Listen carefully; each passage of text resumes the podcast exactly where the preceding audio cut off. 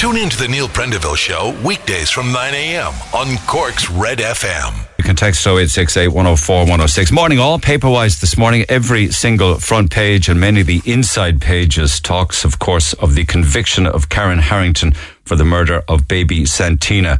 Uh, she got life for Santina's murder, the murder of the two year old. Um, and many, many papers this morning go into quite an amount of detail. The headlines include Mother's Torment on the front of this morning's Echo, the torment of Bridget O'Donoghue, the mother of Santina Cawley.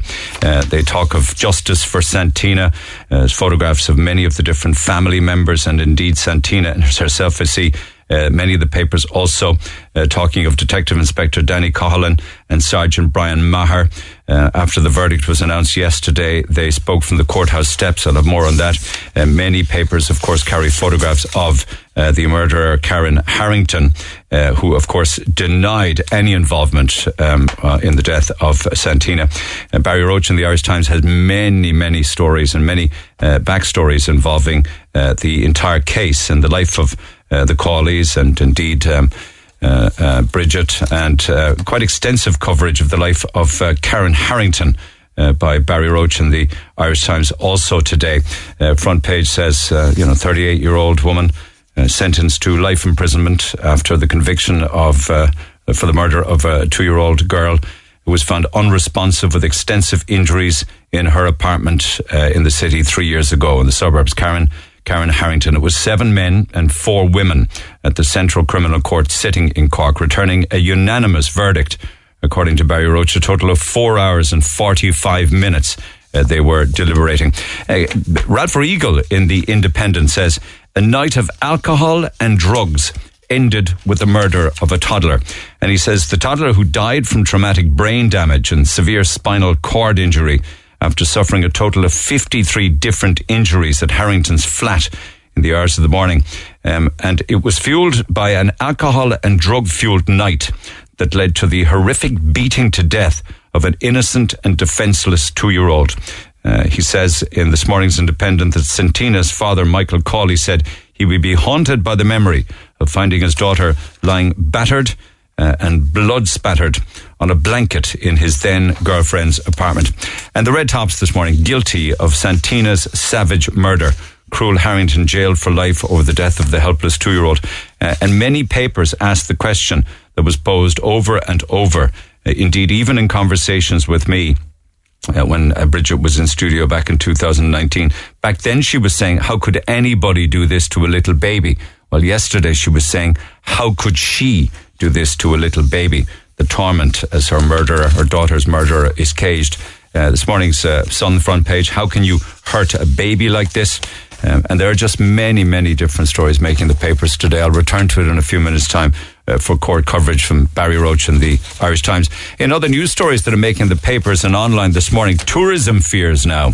Uh, front page of this morning's uh, Mail says that restaurants and bars are now considering legal action against the government over potential losses to trade particularly across the summer. If you didn't know it, there are now 17,200 beds in hotels and guest houses and B&Bs that are now home to refugees as this country grapples to find a solution to the greatest humanitarian crisis since the Second World War. So 17,200 beds in hotels and guest houses and B&Bs, which normally would have gone to tourists and staycationers, have been lost to tourism. So with the lack of beds, that means that the beds that are left or available across the summer are a heck of a lot dearer. But it will also mean that there'll be less tourism around across the summer because where would you be going if you've got nowhere to stay? So, on that basis, of course, restaurants and pubs are actually thinking, including the Restaurant Association of Ireland and the VFI, uh, to sue the government uh, because of uh, serious and potential loss of trade. They call it the perfect storm of Ukrainian refugees, the housing crisis, and tourism all clashing together. Um, the only upside that I can think of, well, of late anyway, with regards to COVID, is how uh, more people got to dine and to drink and to socialise outdoors. And you saw the amount of efforts that pubs put into, got a bit of assistance from the state and the government and the taxpayer to fund their outdoor dining and drinking areas. But that law was only a temporary law. But the good news in the Independent this morning is that pubs and hotels and restaurants uh, could be gearing up for a lot longer, not just uh, the summer, but further even than that, and maybe forever because laws allowing customers to drink on the streets outside licensed premises will be extended. So that'll allow pubs and restaurants to continue to serve alcohol and food and alcohol and whatever in yourself outdoors. So more of a kind of a Mediterranean feel about it. So that's got to be good news. All we need now is the sunshine to go with it. But you see the carry on down in Kerry on the beaches of Kerry and they've got, um, I don't know, they've got like 14 blue flag beaches down Kerry Way. One in particular that I know quite well, and perhaps you do, because an awful lot of Cork people go to Glenbeigh and they use Rossbeigh. But of the 14 beaches now, it will be off limits to dogs and horses from 11 o'clock in the morning to 7 p.m. from the 1st of June until the 15th of September.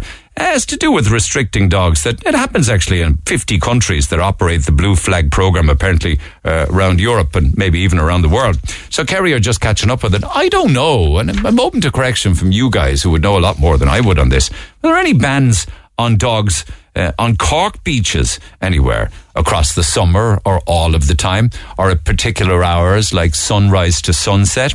And you got to wonder why. I suppose it's to do with polluting the water and polluting the beaches and the bark. And I don't know if it's a, a noise pollution as well as dog fouling pollution. But there you have it nonetheless. That's the, the Kerry beaches for you. Uh, no dogs mind you, if you go to many places in Europe, you can bring dogs everywhere. You can, check into a hotel with your dog. You can, you know, there are even dog hotels. I've seen signs for dog hotels. Never mind eating in restaurants with your dog sitting next to you. Uh, but beaches, apparently not. The average house price in Cork, according to the Echo, has surpassed 300,000 euro. We know that really. The average house price in Cork is probably closer to anywhere between 350 and 380,000 euro. But there you have it nonetheless. And speaking of numbers, uh, I know one or people, one or two people amongst these figures, 75,000 people who have walked out of A&E units and nearly three and a half thousand of them are kids who just couldn't wait any longer. So 75,000 walking out of Irish A&Es, just not getting seen and waiting way too long. What about those 17 drivers who amongst them has been fined 216,000 euro for failing to pay the M50 toll fees? I know we were talking uh, some months back that there was uh, a worry or a risk that they were going to t- t- toll or put cameras to toll, like the M50 on the Jack Lynch tunnel. I don't know if anything's going to come of that.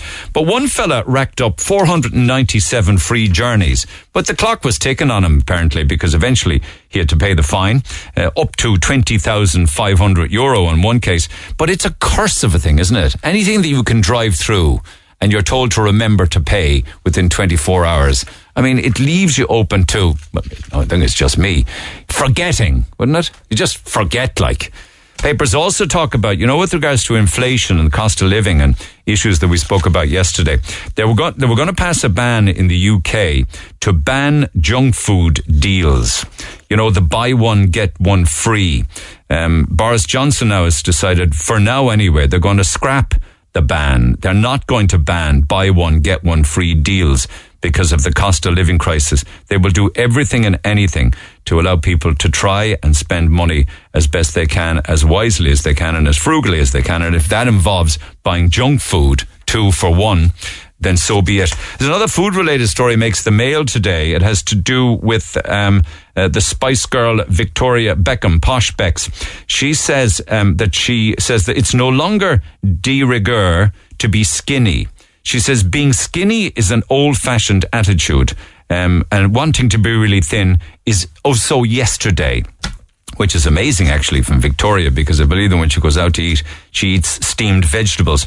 Well, there's a photograph of uh, her husband um, going up back to his mam's house yesterday for his favourite dinner as a child, which apparently, if I remember the photograph, is gammon steak with chips, peas, and a roundy slice of pineapple up on top of the gammon. I take all of that apart from the pineapple, but big, big bowl of chips next to him as well. But herself says that uh, women today want to look healthy and curvy and they want to have some boobs and they want to have a bum. And two other uh, wives of footballers, of course, have been making the paper for weeks now. I, I, don't know what you make of this. I despair at court cases, the likes of Colleen Rooney and Rebekah Vardy in court, fighting it out in the Wagatha Christie High Court battle. Have they more money than sense? Is there any reason at all that you can actually figure out as to why that ever went to court in the first place? Why they just didn't dust themselves down sort it out amongst themselves and get on with their lives. I mean, they're rich enough and they're entitled enough and, you know, they're lucky enough to have great lives, but yet they find themselves both in court. There's one other football related story, actually, and this is the first footballer since Justin Fashanu came out in 1990 as gay. He's a 17 year old fellow called Jake Daniels, a striker with Blackpool. Uh, apparently, he is the only professional footballer playing in Britain right now at the moment to come out as gay. There are many gay soccer players, but he's the only one that has come out officially. And do you love that little story of some character going around painting um, British post boxes? They're red, you know, they're pillar post boxes. Someone's going around painting them green. And then the council has to come back and paint them red again. And this character, whoever he or she is, goes back and paints them green again. And the worry about this story with regards to the uh, the UK village is that they thought it might have been a Sinn Féin propaganda stunt. propaganda stunt after the party's election success in the north and what have you. And they're begging and pleading with whoever it is to stop painting the UK red post boxes green. They've had enough of it. Text the Neil Prendeville Show now 086 8104 106. Red FM. And you pick up the phone on 0818 104 106. So, as I said yesterday, and I'm quoting from the Irish Times this morning, the murder, mo- mother of a murdered two year old girl has questioned how anyone could kill a defenseless child. The jury convicted uh, a 38 year old woman of Santina's murder in Cork almost three years ago. And of course, uh, that was um, Karen Harrington of Lakelands Crescent in Mahon. And uh, right up to the very end, and still, she denies the murder of Santina at her apartment. Barry Roche covered the court case over the past few weeks, and he's been on the air both with myself throughout the court case and indeed Mick Mulcahy over the past couple of weeks. And he joins me um, for the final update on this horrible, horrible, tragic uh, death of a beautiful, small, little baby girl. Barry, good morning. Can I start first, if you don't mind, with uh, with regards to uh, the verdict yesterday? Because clearly you were in court. I'm sure it was a packed courtroom. There was many press there and many family members also, right? Yes, Neil. Yes, uh, full courthouse in courtroom number six, which is on the fourth floor of the um, Anglesea Street building. So uh, the jury went out in the case of um, Karen Harrington. She's originally from Ra- Ravenshill Road in Mahon, but she was her address uh, for the for the court was at Lakelands Crescent. The jury went out. She denied the murder of Santina Cawley in her apartment at Elderwood Park on the Boreenmanna Road on the 5th of July 2019. And on Friday, the jury went out after Mr. Justice Michael McGrath finished his charge to them. They went out and they were deliberating for about an hour and a quarter on Friday. Uh, they were sent home early uh, on Friday, came back in yesterday, resumed their deliberations, and about 20 to 4, there was another case going on in the Central Criminal Court, a rape case uh, from the city, I think, or a rape case from, Cork, and the, the knock came to say the jury wanted to come back, so at about 20 to 4, um, they came back out, and the registrar asked the foreman had they reached a verdict, and they said they ha- he said they had, and that was that they'd found Karen Harrington guilty, and they'd found her guilty by unanimous verdict. Uh, they'd been out for four hours and forty six minutes, so just under uh, five hours effectively over the two days. What was the reaction to that verdict? Uh, Karen Harrington didn't seem to show any visible reaction. Um, the whole place seems to be sort of respectful silence, maybe a sense of relief, but there wasn't any gasps or anything like that that I could hear or sense. Uh, as I said, it was a packed courthouse. Uh, Santina's parents, Bridget O'Donoghue and Michael Cawley, were there. Um, I would suspect it was just relief. Uh, certainly, a sense the Gardaí, who put a huge amount of effort into this under uh, senior investigation officer Danny Coughlin, there was that sense of relief. We then had an issue whether there was going to proceed to sentencing or not, or whether that was going to be adjourned to another date. There was a, uh, Mr. Justice McGrath uh, rose for five minutes. There were some discussions between Sean Gillane, prosecution counsel, and Brendan Grant, defence counsel, and they decided to proceed. We had victim impact statements. The victim impact statements also f- always follow the verdict, don't they? they always follow the verdict, but they're not always ready, but they were ready yesterday. So, uh, Garda Brendan Ryan, uh, who's the family liaison officer for Bridget Dunno, he read her statement, uh, and uh, Garda Carl Ann O'Callaghan, who was the family liaison with Michael Cawley, she read his statement. Yeah, and I see in the Times this morning. Bridget was saying she loved her rhymes, her cartoons, and her Barney. Ah, she yes. loves her trip to town and going to her nana's on a Wednesday. Yeah, it was very. I mean, it was very human, very touching. Very. She was cute for her age. You know, she mentioned that she was born on the sixth of May, two thousand seventeen. So her actual birthday fell during the course of the trial. She was a premature baby, she said, but she was small, but she was a fighter. This is Bridget. She was she was loved and adored by her family. The minute we saw her, she was a baby of our family, loved, cherished, and spoiled by all of us, especially our nana. She loved her rhymes, her cartoons, and Barney. She loved her trips to town with me and her nana on Wednesday. She'd hop in the buggy and knew, knew the routine. Uh, she knew the names of all the Teletubbies and was a happy child. Um, but then she said she related how on the morning of the 5th of July she got a knock at the door thinking it would be Santina returning, only to find it was a guard telling her that Santina had been in an accident. She got a taxi to CUH, never imagining what she was going to face when she arrived. And um, she was met so many doctors and nurses there, didn't understand what was after happening, but eventually she said, I was told that Santina, Santina had passed away from her injuries and I went into a state of shock. I could not believe what I'd been told. She asked to see her and she was put into her arms and she could not believe the condition of her. She was covered, she said, in bruises from head to toe. Her hands were cold and she was so pale. And then she said, the day Santina passed away, she took part of me with her. I am devastated. My heart is in pieces and that hurt continues every day. So many times I wished I could turn the clock back. The disbelief that this could have happened haunts me every day. And she recalled then her last memory of Santina hugging her and squeezing her and not wanting to leave her. And she regrets, she said, leaving her so much that day. And she wished she'd go back in time, but she never imagined, as she said, that she'd get her baby back into her arms in the situation that she did. Um, and then she said as well that uh, she questioned how anybody could do this to a child. She said she. Um, I feel angry at the accused, Karen Harrington, who murdered my baby. I continuously ask myself how someone could be so cruel to a two-year-old, a soft, gentle soul. Just how can you hurt? Just how can you hurt a baby like this?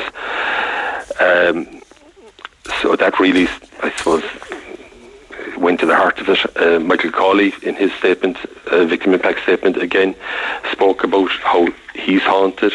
His life, my future is no change. He said the plans I had for Santina was to grow up to be a happy child, to go to school, college, and to travel the world together. No, that dream is all gone. I find it difficult to make new plans without her. Mm. The constant pain and sadness living each day without her can be a constant battle, and it's overwhelming. But he said, I'm so lucky to have this beautiful little girl as my daughter in my life. I will always cherish these special two and a half years. And he said that uh, Santina was brutally murdered, and the worst thing uh, was finding her disfigured body under a blanket. I will be haunted by this horror for the remainder of my life. This is beyond words. Mm. I have no words. And he said the trial itself was difficult, and he, we could see that when he was there because uh, he broke down several times when they were showing CCTV footage from earlier in the night of July the 4th of himself and Santina and Aldi and other occasions as well. He, you know, just was struggling to keep himself together. A harrowing case for for the family, but I think harrowing for almost everybody involved in it. Yeah, watching yeah. it, it was a, certainly. I'm slow to sort of identify one case as being more because for every family involved, obviously they're hugely traumatic. But certainly in terms of this, the fact it's a two-year-old child, and the, I mean, I, I, I, suppose I was braced for it because I, you know, I've covered many of these, dozen yeah. or more. Yeah. Mm. But Margaret Bolster, Dr. Margaret Bolster's evidence of the injuries was, was a grim day. There was no, two ways it, and, and you know that she was doing her job, but just cataloguing the injuries, and there were 53 in total, 49 external, four internal and that was a tough day for everybody in there. I think. Yes, uh, and including Karen Harrington. Yeah, uh, you know, listening to that and just going through because Dr. Bolster is very methodical, and she went from tip to toe and back with uh, the injuries, and that was that was um, a, a, a, grim day, as I say. And the cause of death, as uh, as we said, uh, said to Mick, was uh, polytrauma, uh, blunt force trauma to the brain and to the upper um, spinal cord, and then sort of fractures of the lower limbs associated with that really, really a, a horrible, horrible uh, revelation, I suppose, really on the day in, in, court. With regards to the investigation, uh, CCTV, forensics, and witnesses were so, so important. So was the work of An Garda Síochána, who apparently, you say in the Times, put in harvested and examined over 300 hours of CCTV from 70 locations in Cork City, took endless statements and investigations, and spoke to many, many witnesses. And of course, we also heard um, over the past few weeks of the different um, conversations that were had in custody by the Gardaí with, with Harrington. Did you say in the Times that it was upwards of about 80 Gardaí involved in that investigation? They're, they were up to 90. I 90. Mean, I remember the morning it happened, and I was over there about I don't know eight o'clock or half eight or something like that. Uh, myself at the at the scene outside, and but this really was a hugely impressive piece of investigation and one that one two one two. Yeah, sorry. Go ahead. Yeah. Uh, in, in, in terms of you know, I'm at this probably about thirty years now at this stage, I reckon, covering uh, you know working journalism, but certainly seeing how murder investigations have changed and the role of technology in particular is is very evident and it's certainly I mean there have obviously been cases in Dublin uh, the Graham Dwyer case and there was one in Kerry where there was a lot of use uh, emphasis made on CCTV and phone records and so forth but in Cork terms it seems to be to be the one that certainly to my mind uh, relied heavily on CCTV consider this: you, you, you, go in there, you're you're the senior investigating officer, you're, you're Coughlin, heading up the team with Mick O'Halloran and, and, and, others, and you're you're there on the morning and you have a dead child in, in CUH. What do you do? So you're, you're checking out, you're keeping an open mind and everything. You don't know what's happened. So you talk to Michael Cawley and he says he's gone around town for two hours. He comes back and discovers child dead. So they have to check out his statement. So the other thing, of course, is that CCTV footage often overrides. It's it's re-recording, so you need to move quickly.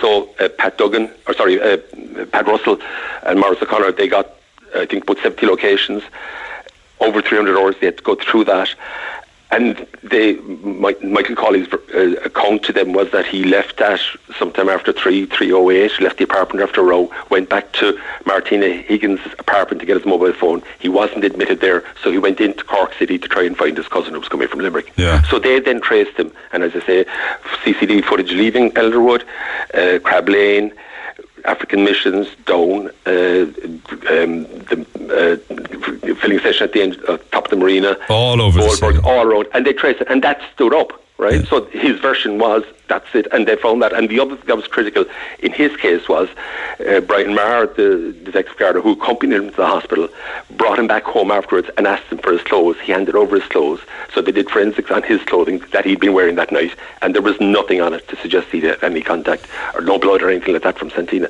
So that enabled them at that point then to eliminate him as a suspect. Yeah. Particularly because when you match that then with the witness statements from the, um, Dylan who's living next door. Uh, well, there's upwards of over 40 witnesses, and some of them were quite crucial. Cru- crucial. The ones in Elderwood who were telling uh, the Gardaí, we heard this, we had this row, we heard uh, voices, commotion. Dylan Nolley saying there was a woman was shouting, she was roaring, she was taunting a child. When they matched their times for that, and was critical in this is a woman called Rona Campbell. She's an analyst, a civilian, but she actually matched the witness statements times, phone calls and things like that with the CCTV of Michael Cawley inside and uh, around the city centre. So that proved that he was not there at the critical time. So he was eliminated. Then what was critical was CCTV footage, and one camera in particular was crucial in, in this. It's a camera in Clanrickard, which is on the city side of um, uh, Elderwood facing back, and that actually captured the. Uh, Karen Harrington lived in a duplex apartment on the third and fourth floor of Elderwood Park, and there were two entrances, one on the third on a concrete entrance uh, um, corridor, and then a fourth. The second entrance or the rear exit, I suppose, a fire escape, whatever, on the mm. fourth on a wooden floor. But that camera captured both of those, and that camera was with that Donald Daly was able to say another guard that uh, Karen Harrington came back from Martina Higgins' apartment after the row, and she entered at 1.36, and she didn't leave until 5.08. That's it, yeah. So she was tied into the house for that period.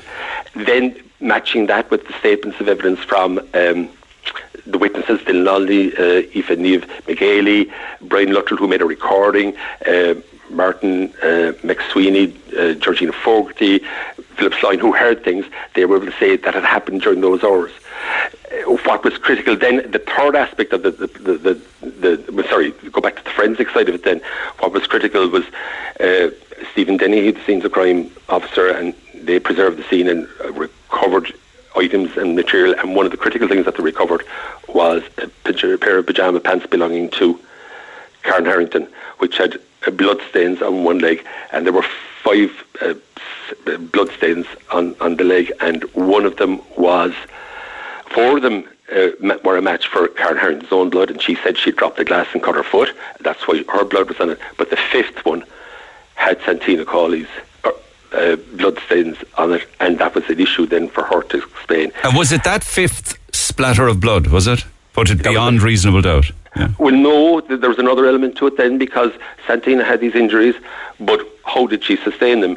And Margaret Bolster's evidence then was critical in that because she said quite clearly that these injuries, they were so extensive on Santina's little body and were everywhere that they couldn't have resulted from an accident such as a fall and that they had to be forcefully inflicted. So it was quite clear that nobody could say that what happened to Santina in the apartment at that time was accidental. It was a, the result of a forceful infliction of those. And she was asked by Brendan Grehan, the Defence Counsel, could she say what was blunt force trauma? And she explained that it was uh, pressure brought by when somebody is struck by an, uh, an object or a weapon or when somebody is struck against something. And she said because notwithstanding the ex- extensive nature of the, the injuries, there wasn't actually any um, external injury or sorry, on uh, her, her, her, she believed that was more likely that she was struck against something than being struck with. And was it that the, they were managed to prove that there was nobody else in the apartment for and that it was two-hour that period? process of elimination. Then I mean, it was a very logical. And I mean, the the, the, the guy who sort of coordinated all this is Detective Garda Cormac Crotty, who he was the incident room coordinator. He prepared the file effectively, and it was presented by uh, Sean Gillane in a very logical, coherent fashion. What happened? We we work on what we know about Michael Cawley. He's ruled out. We have his statement that he came back at 5:08, discovered his daughter lifeless. Karen Harrington Yeah. leaves, and it's a process. There's nobody else there then. Yeah, okay. Except Karen Okay. Harrington and, and uh, that's essentially what the evidence they proved to them. I mean, Sean Gillane, in the summing up, made that point. He sort of said, you know, it's a, not an easy case, it's a tragic case, but in some respects, it's a straightforward case. And he listed off uh, the CCTV footage, the forensics on the clothing, and so forth. And he had this quote that, um, if I can just find it here now. Was that the raindrops quote? Was The it? raindrops quote. Yeah, like somebody it. walking between the raindrops, convincing herself she's not getting wet, and the only person she is convincing herself, and the raindrops are evidence, and she stands drenched, soaked to her neck in the evidence. That's exactly it. And um, he summarised that. I suppose uh, I'll, I'll just uh, I'll, I'll jump ahead and come back to something then. He very much focused on that line of evidence, that spine of, of evidence and facts he said in the case in his summing up.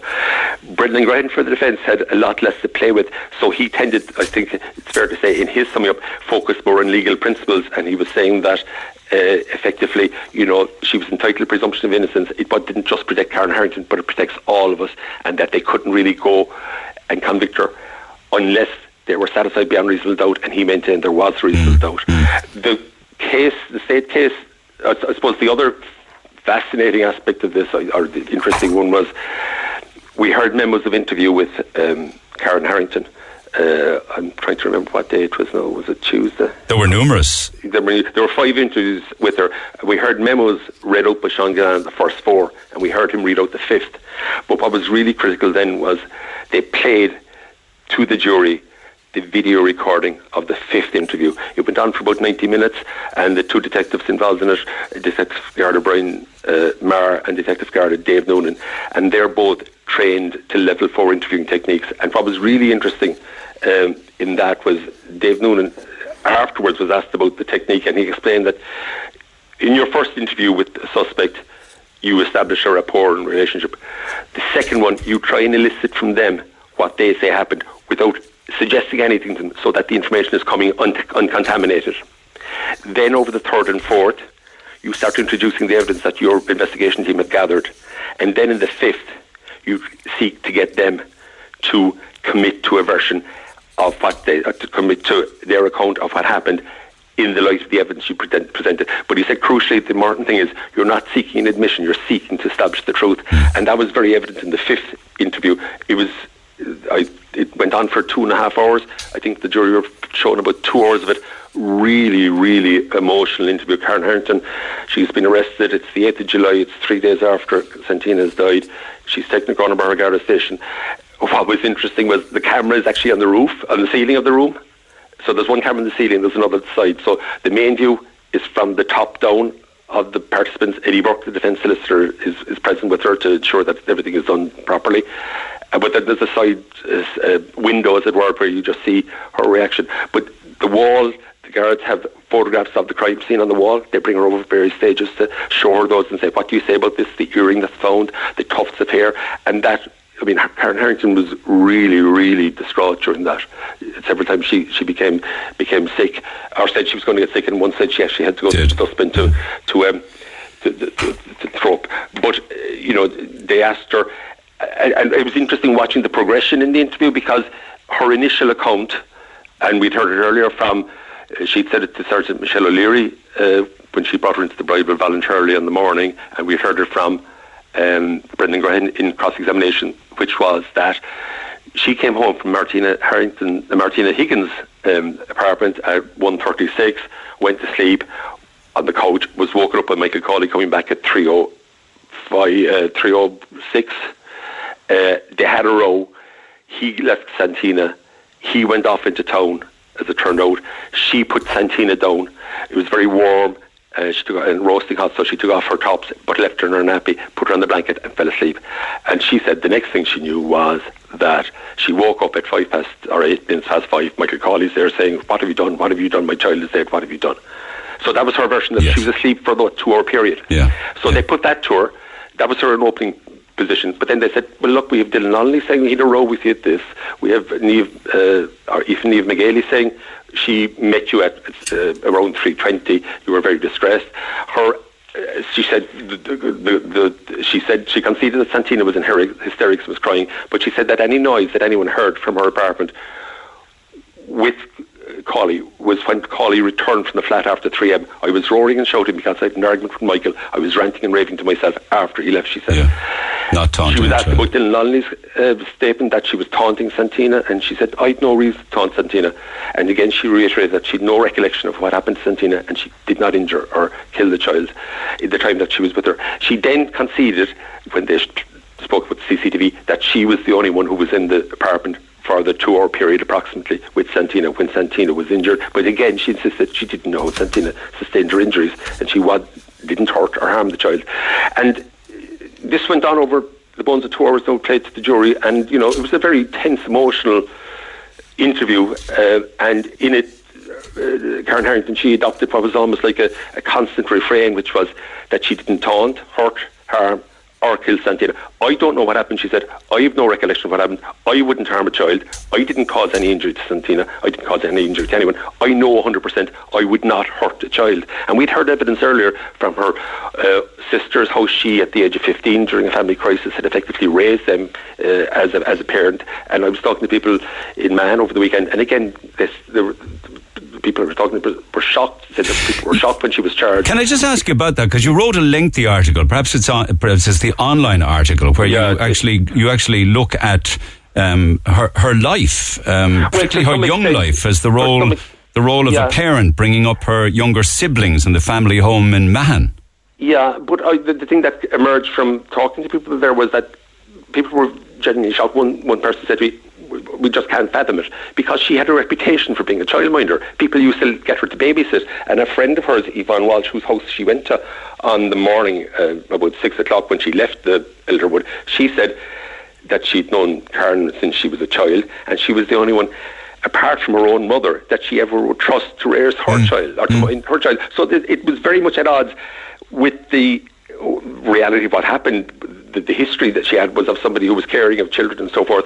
And Brendan Grehan, in his summing up, actually made that point. He said, you know, character is important in this. She's somebody, and the guards confirmed it, she was somebody who never had any history of violence. She was somebody who cared for children. So that was, to her, it, was an argument he was making in her defence. But just to go back to the point, Yeah, then, yeah. in, in the interview, as I said, Dave Noonan was doing the questioning, Brian Maher was taking the notes, but Dave Noonan put it to her, well, okay, you say you're asleep, but we have the and others saying you were awake. Do you accept that? She sort of conceded she was then.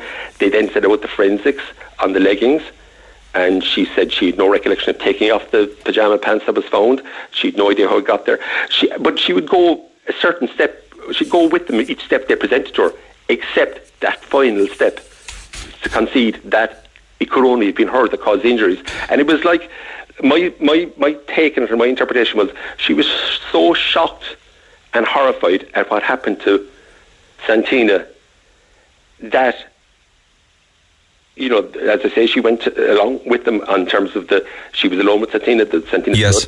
but she she couldn't take that final step and admit to herself that this had to be what happened. But we say in the Times, the closest to an explanation came from Harrington herself when she was asked by Detective Garda Noonan about what the evidence was.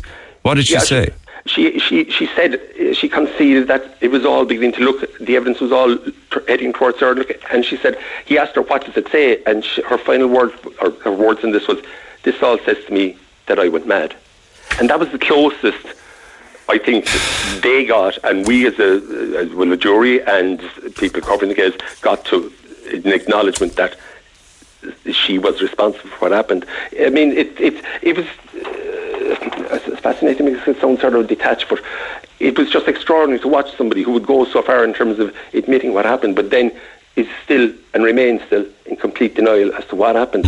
Yesterday at the end, after the sentence, after the um, victim impact statements, and I was watching Karen Harrington during that um, when uh, Bridget O'Donoghue's statement was being read out. She was, she was, her, her, her lips were quivering and she was wiping away tears. You know, I mean, the woman is not. Uh, she was, a, well, sorry, from my perspective, at times she comes in, has a big sheaf of newspaper, of, of papers and so forth, is taking notes.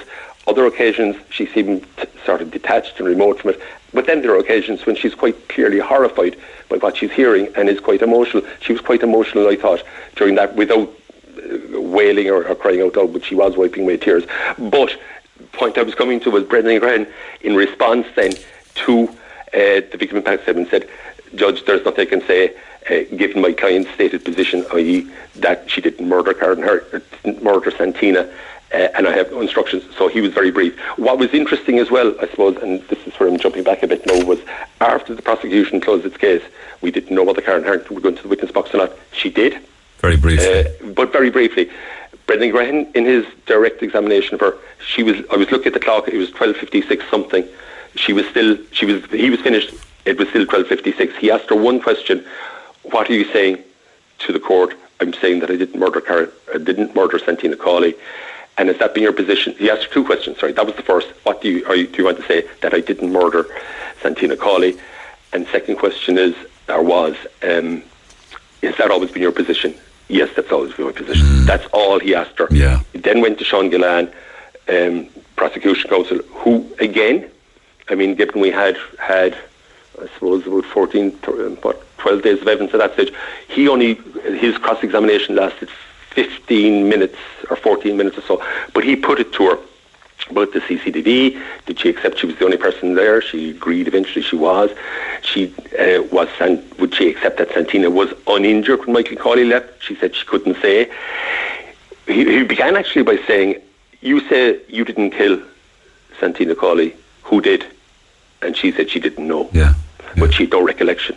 She said he asked her, particularly given her uh, acceptance that she had changed Santina's clothing and taken off her top and uh, pajama bottoms, because how come, how could she not notice the injuries that we'd heard listed by Dr. Bolster, the 15 Crucial, yeah. three? And she said she couldn't, but she said when I envision Santina, I don't envision her with injuries or uh, blood or, or bruises, so she couldn't offer any explanation on that. And it was, I mean, she didn't, you know, he, he's an expert counsel and he really did do a fine job in Yeah. that. I don't think it was critical in that. I think a lot. It, it wasn't well. I suppose uh, who can say with the jury, but certainly there was a huge amount there for them to work on before that. This didn't help her case in terms of trying to explain it. Again, she rec- said she had no recollection of it. So that's what the jury were left to deal with at the end of whatever it was, 13 days of uh, Friday, 13, yeah, 13 days of evidence, and they went out on the Friday, as I say, for an hour and a quarter, and then continued yesterday and came back at about 20 to 4 and uh, with the verdict, which it, it was a strange, uh, as I say, I've sort of covered a lot of, you know, I reckon probably about a dozen murder cases. Uh, I would have thought simply by virtue, I mean, some of the moments in it, just to, to recap, Stephen Denny, the um, scenes of crime uh, investigator, Miles Moore and the exhibits officer came up at one point and handed him an exhibit bag, and he hand, he brought out, or he opened it and took out Santina's top, uh, pink sparkly top. a toddler aged 12 to 18 months. She was just over two years. And he held it up. And I mean, you could, there was, I once said it was a, uh, audible gasp or anything, but everybody just it was tiny, wasn't it? It was tiny. Like this, Santina was a mite. You know, that's all she was. And as Margaret also said, she was 47 centimetres, 10 kilos. Like, you know, it's about 18 inches. She was tiny, tiny. And then you think what happened to her. Um, so there were moments like that. But um, what was strange about it as a case, I felt at the same time, it was clearly, as I say, I would have thought one of the more distressing cases heard in Cork. Um, in a long, long way. But there was a sort of curious lack of tension in it at the same time. It was very emotional. I'm not denying that at all. Hugely emotional for everybody. But there was a sort of a sense of like there was no edge to the defence, and that they, they didn't have instructions, so they were sort of hamstrung in that regard. I mm. think. But there was no sense of. There was a sense of no. You never know with juries because you know, juries are individuals, and who knows what they bring to. But there was a sort of a sense of it I felt a sort of an inevitability going to mm. the conclusion. But so there wasn't that. I mean, you know, yeah, no. The other part of that lack of tension, I suppose, was the manner in which it was conducted. The tone of it by both uh, Sean Gillane and Grehan was very respectful, very dignified. It wasn't a narky sort of case that mm. sometimes you can get. Nobody was shouting or roaring mm. in cross-examination, anything like that. It was very respectful. And actually, Judge or Mr. Justice McGrath commented on that in his. Um, his comment that when he was sentencing that he paid tribute to both of them for the dignified manner in which they had um, conducted the case. And it, is, it would have been a difficult case. You know, I think they, they hit the right note, both prosecution wise and defence wise okay. in that. Okay. And uh, he paid tribute then to Michael Cawley for his dignity and courage in giving his evidence in clearly distressing circumstances, and to Richard O'Donoghue for sitting through some hugely distressing stuff. His comment, I suppose, just in terms of it was a shocking case he found where uh, I'm just finding the exact quote now. Neil, a defenceless two-year-old had been killed in a. Uh, I, where, sorry, I'm just uh, trying to find the exact quote now, and I can't find it, of course. Uh, but it was a shocking.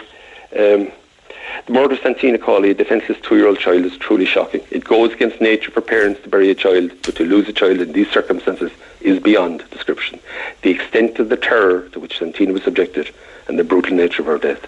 I have no doubt Santina will live long in the memories of all those who knew and loved her. She will continue to be loved by her family and friends. And of course, that is an aspect that um, Bridget has spoken about yesterday and also spoke to me about in 2019 as to what was Santina thinking in those final moments? Yeah, I mean, you know, it's, uh, it's unimaginable, and mm. I think you'd, um, you know, you could only but be distressed if you tried to dwell on that. Um, you, even as a, a, third party outside, of, who knows what the poor woman herself is, yeah. is haunted, as is Michael Cawley. Okay. Um, okay. It's just a, it's a case. I think that uh, I think everybody was relieved.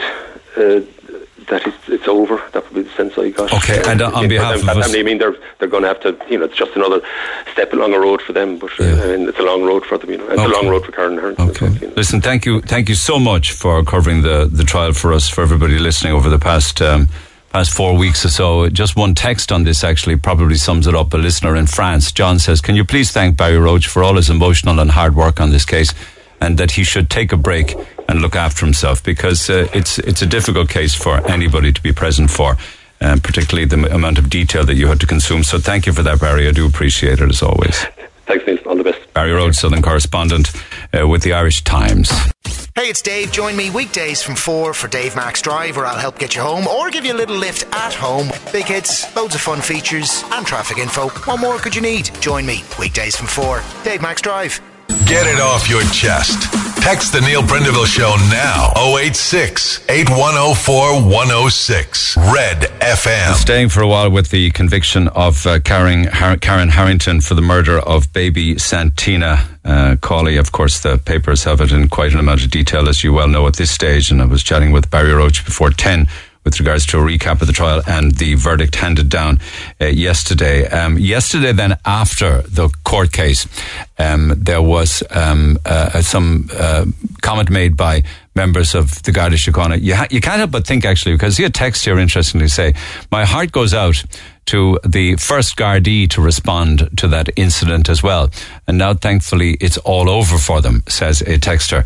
Uh, and I suppose in, in, often in the past people are critical of the Garda Síochána, but I think this gives a real insight as to the work that the Garda Síochána can do, how minuscule and detailed their work is, and how slow and laborious, and uh, the attention to, to detail that's needed to get a you know to get a case like this and a killing like this uh, into court. Over ninety.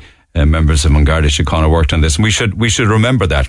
Uh, but yesterday, after the verdict, Detective Inspector Daniel Coughlin um, gave a statement uh, from the uh, courthouse steps, and I want to thank Paul Byrne from Virgin Media News for the audio. So the murder of Santina Cawley has had a profound impact on Santina's extended family and across the community. An Garda Síochána notes the decision the court has made today in the conviction and sentence of Karen Harrington for the murder of Santina.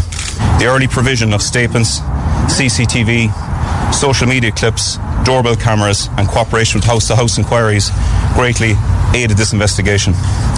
I would like to particularly thank the dedicated investigation team who have worked on this case for almost three years. Justice for Santina was always the ultimate goal for the team since her murder on the 5th of July 2019. This was a particularly emotive case for the members that attended the scene and the investigation team, many having children of a similar age. Santina was always in our thoughts. We would like to again publicly express our sympathies to Santina's family, and An Garda Síochána will continue to support them as they continue to grieve for Santina. That's Detective Inspector Daniel Coughlin from the courthouse steps yesterday. That was followed then by um, Solicitor Donald Daly, uh, who represented Bridget O'Donoghue, who will be Santina's uh, mammy. He spoke yesterday, and Bridget stood next to him as he spoke, actually, and she looked so sad, so distraught, so bewildered, and so upset. And this is what Donald Daly had to say. I've been asked by Bridget, mother of Santina, to make a very brief statement in respect to this matter. She would like to thank the Gardaí for their professionalism and humanity throughout this case. She especially wishes to mention Garda Brendan Ryan, Detective Cormac Crotty, Detective Inspector Danny Coughlin. She would also like to thank her neighbours for their support throughout this nightmare. She will be forever in debt to the first responders and the medical staff of CUH who fought so long and so hard to save Santina's life. Uh, she has said all there is to say in her victim impact report and doesn't wish to make any further comments. She now wishes simply to get on with her life to mourn Santina with her children. Thank you very much yesterday afternoon. Um, Santina Cawley was murdered on the 5th day of July in 2019, and Bridget O'Donoghue is too upset to speak after the trial and the verdict yesterday and acknowledge and respect that. Uh, but let's not forget Santina herself um, and her short, short life. And 11 days after the murder and the death of her daughter, I spoke in studio with Bridget. Uh, and we got a real insight in, into uh, Santina's short, very short, but much loved life. Thank you so much for coming in, Bridget. You're welcome. It's been an horrific 10 days for you. How are you bearing up? Well, I'm trying to keep strong for my kids, but my heart inside is broken. My world is destroyed. What happened to my baby? Yeah. yeah. You know, I have the eldest girl, she's 12. I have three boys. Candace, Michael, Patrick, and Thomas. And she was youngest. So my daughter was looking for a girl, her sister. Yeah, her baby sister. Her baby sister. What do you say to them? Like, they all know about it, you know? Their hearts are broke. Yeah. Because she used to put a smile on their face. She used to play with them. My youngest little fella, he was out in the hospital with me when like he ran into a taxi with me. That was Michael. He's only ten, and he held her in her, his arms as well. But for any parent, it's got to be the worst nightmare to see the guards calling to your door. Is that oh, what, is that yeah, at seven o'clock in the morning, a Friday morning, seven o'clock that morning, the guards banged on the door, and I woke up, and I said, "Yeah, Garda," and he said, "It's your Santina, your daughter." So I put my hand to her head. I said, Garda, what happened? He said, I can't tell you that. You have to go to the hospital to find that out. So when I went to the hospital. That was all, the longest journey ever, I'd say. Mm, I got a taxi straight out to the hospital. Me and my son Michael, he's only 10. He jumped in with me for support, you know, because he'd know I'd fall down weakness, you know. So we went to the private room. There was a lot of doctors around me. They said Santina's out of passing away, she's dead. So I broke down. But she was still on a life support. No, it was just kind of an auction just to show like that she was dead, like she was pronounced dead, but it was just kind of like ear just to like her heart stopped beating. Yeah, yeah. And I said even if her heart was still beating, she would have been brain damaged Yeah. and she wouldn't be Santina no more. Yeah. So they brought you in to see her. They explained and they brought me in to see her. So I said, they said, you want to hold her? Of course I want to hold my baby, I said.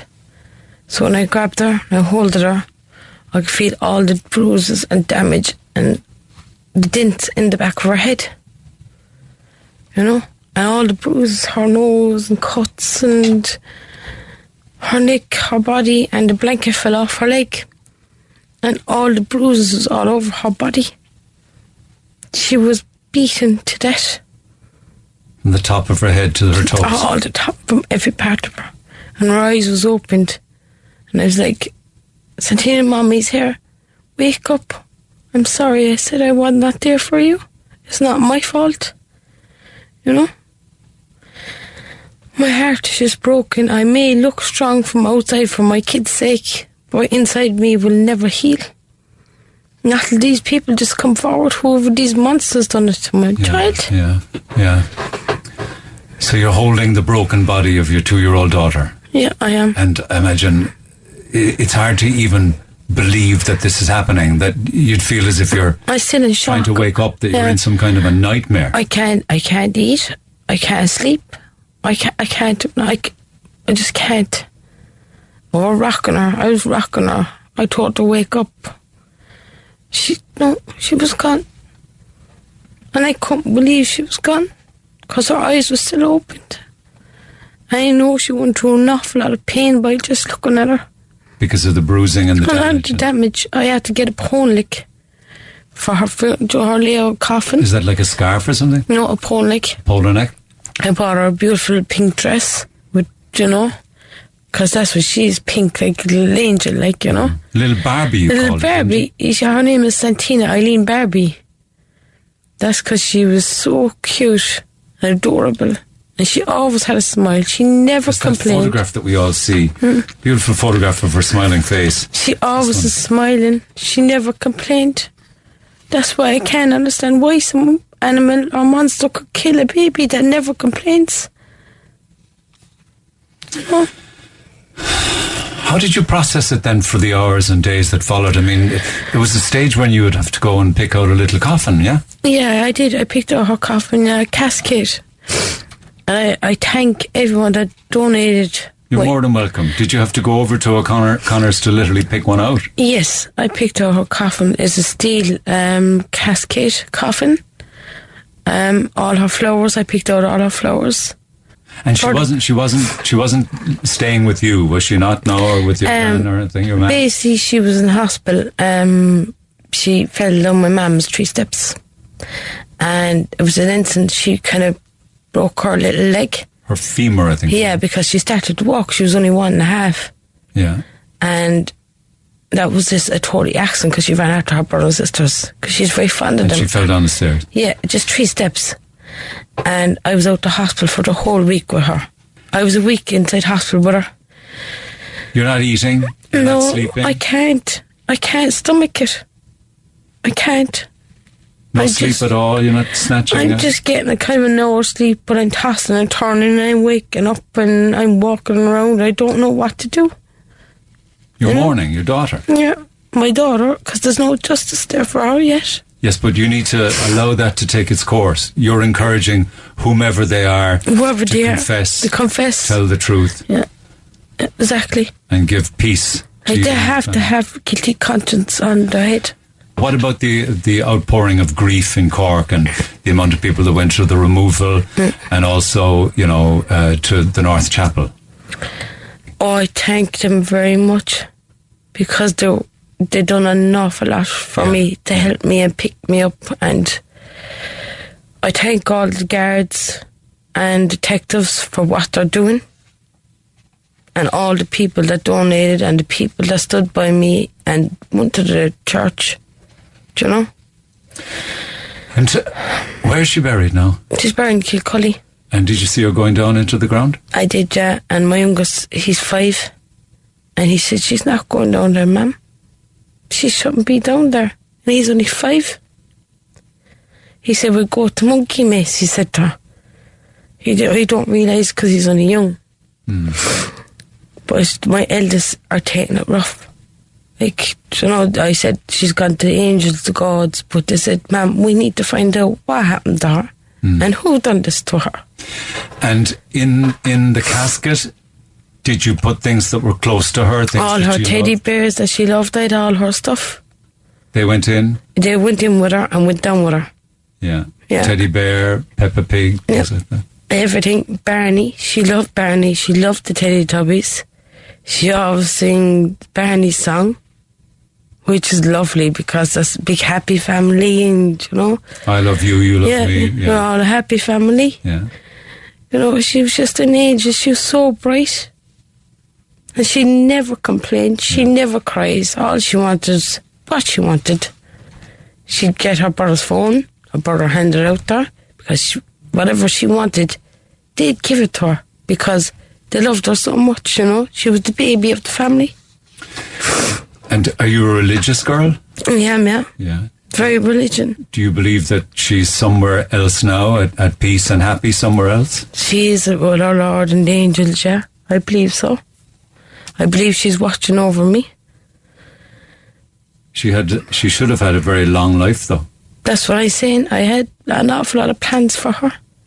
Play school, school, you know, future, life. She's too young. Hmm. She's only turned two since May. Her life is gone. Hmm. You know?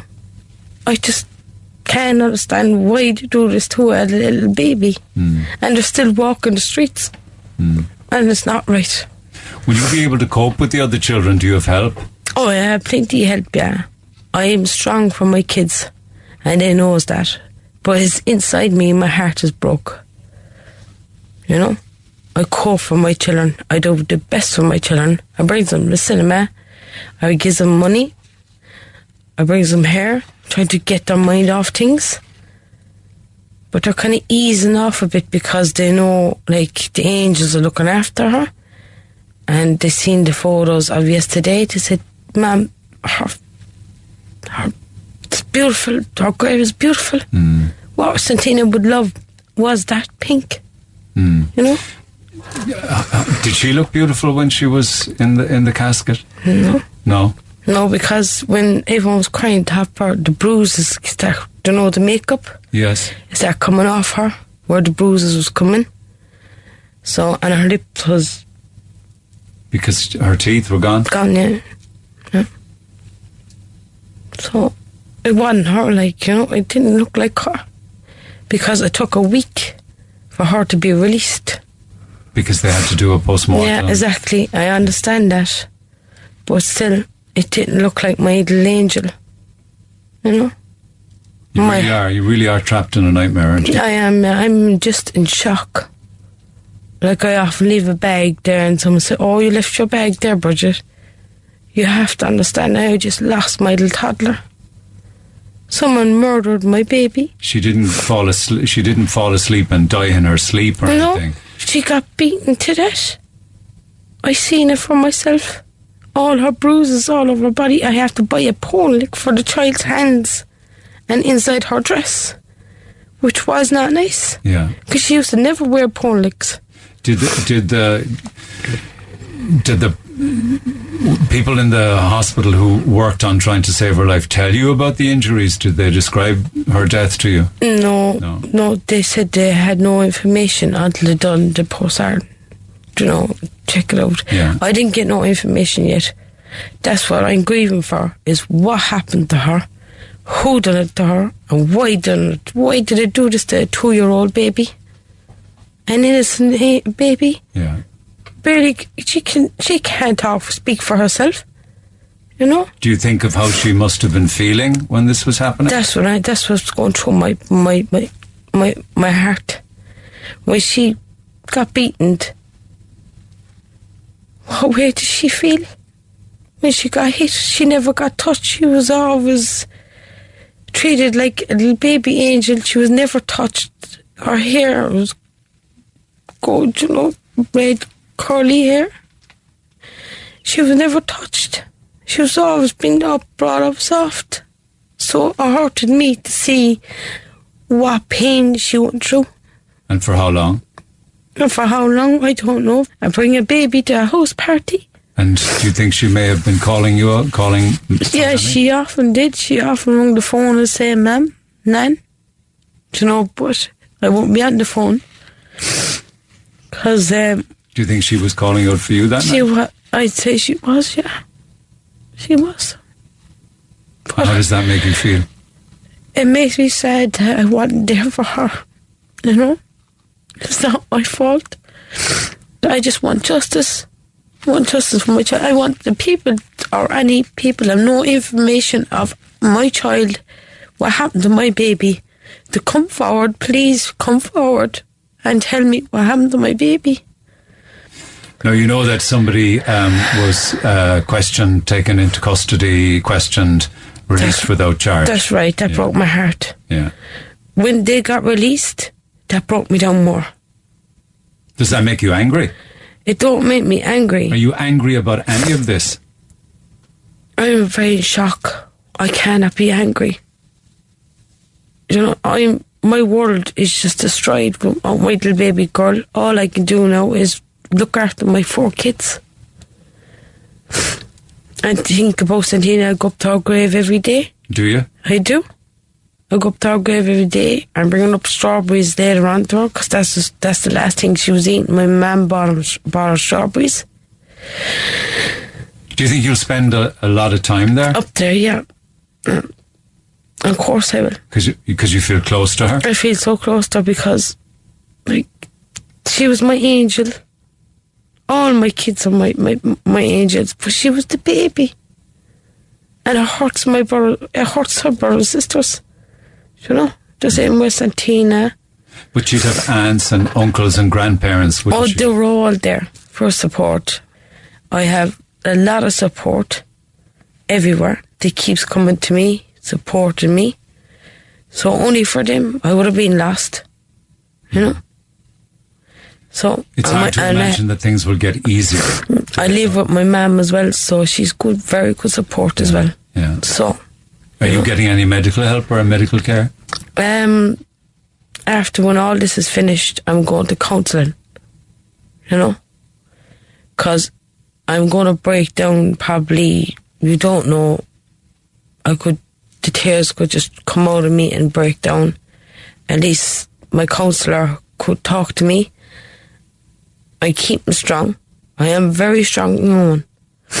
It's just inside my heart is breaking. But my kids, my rest of my kids, I'm going to protect them for the rest of my life. Over losing my baby daughter. Mm. Mm. You know? And for now, with all of the grief and the mourning and the tragedy and the nightmare that you're in and the sleeplessness and not eating, you want justice I want justice yeah, for Santina. for Santina, my baby Santina. And that's in the hands of the Gardaí Yeah, yeah, yeah. To get on with the work that they're doing. To get yeah, to get everything and right to do it slowly and meticulously. and make sure they get the person rightly. That person that done it. and It takes time. to send that person to jail for a long time. Oh yes, I I prefer now if that person gets a life prison for murdering a baby. Because you were given a life sentence, weren't you? Uh, What? You- well, this is a my, this is a life sentence for me, for the rest of my life. My little baby girl is gone. I've only one little daughter, and she's twelve. She's the eldest. Three boys. I had two girls. You know, and wait, wait, she had to go shopping. She no sister to go shopping with. Hmm. You know, she no sister to, to to to talk to. She loved her. She and do you feel, do, uh, you know, do you feel any sense of responsibility yourself that she wasn't with you? And you know, you say she fell down the stairs. You know, not everybody is saying that.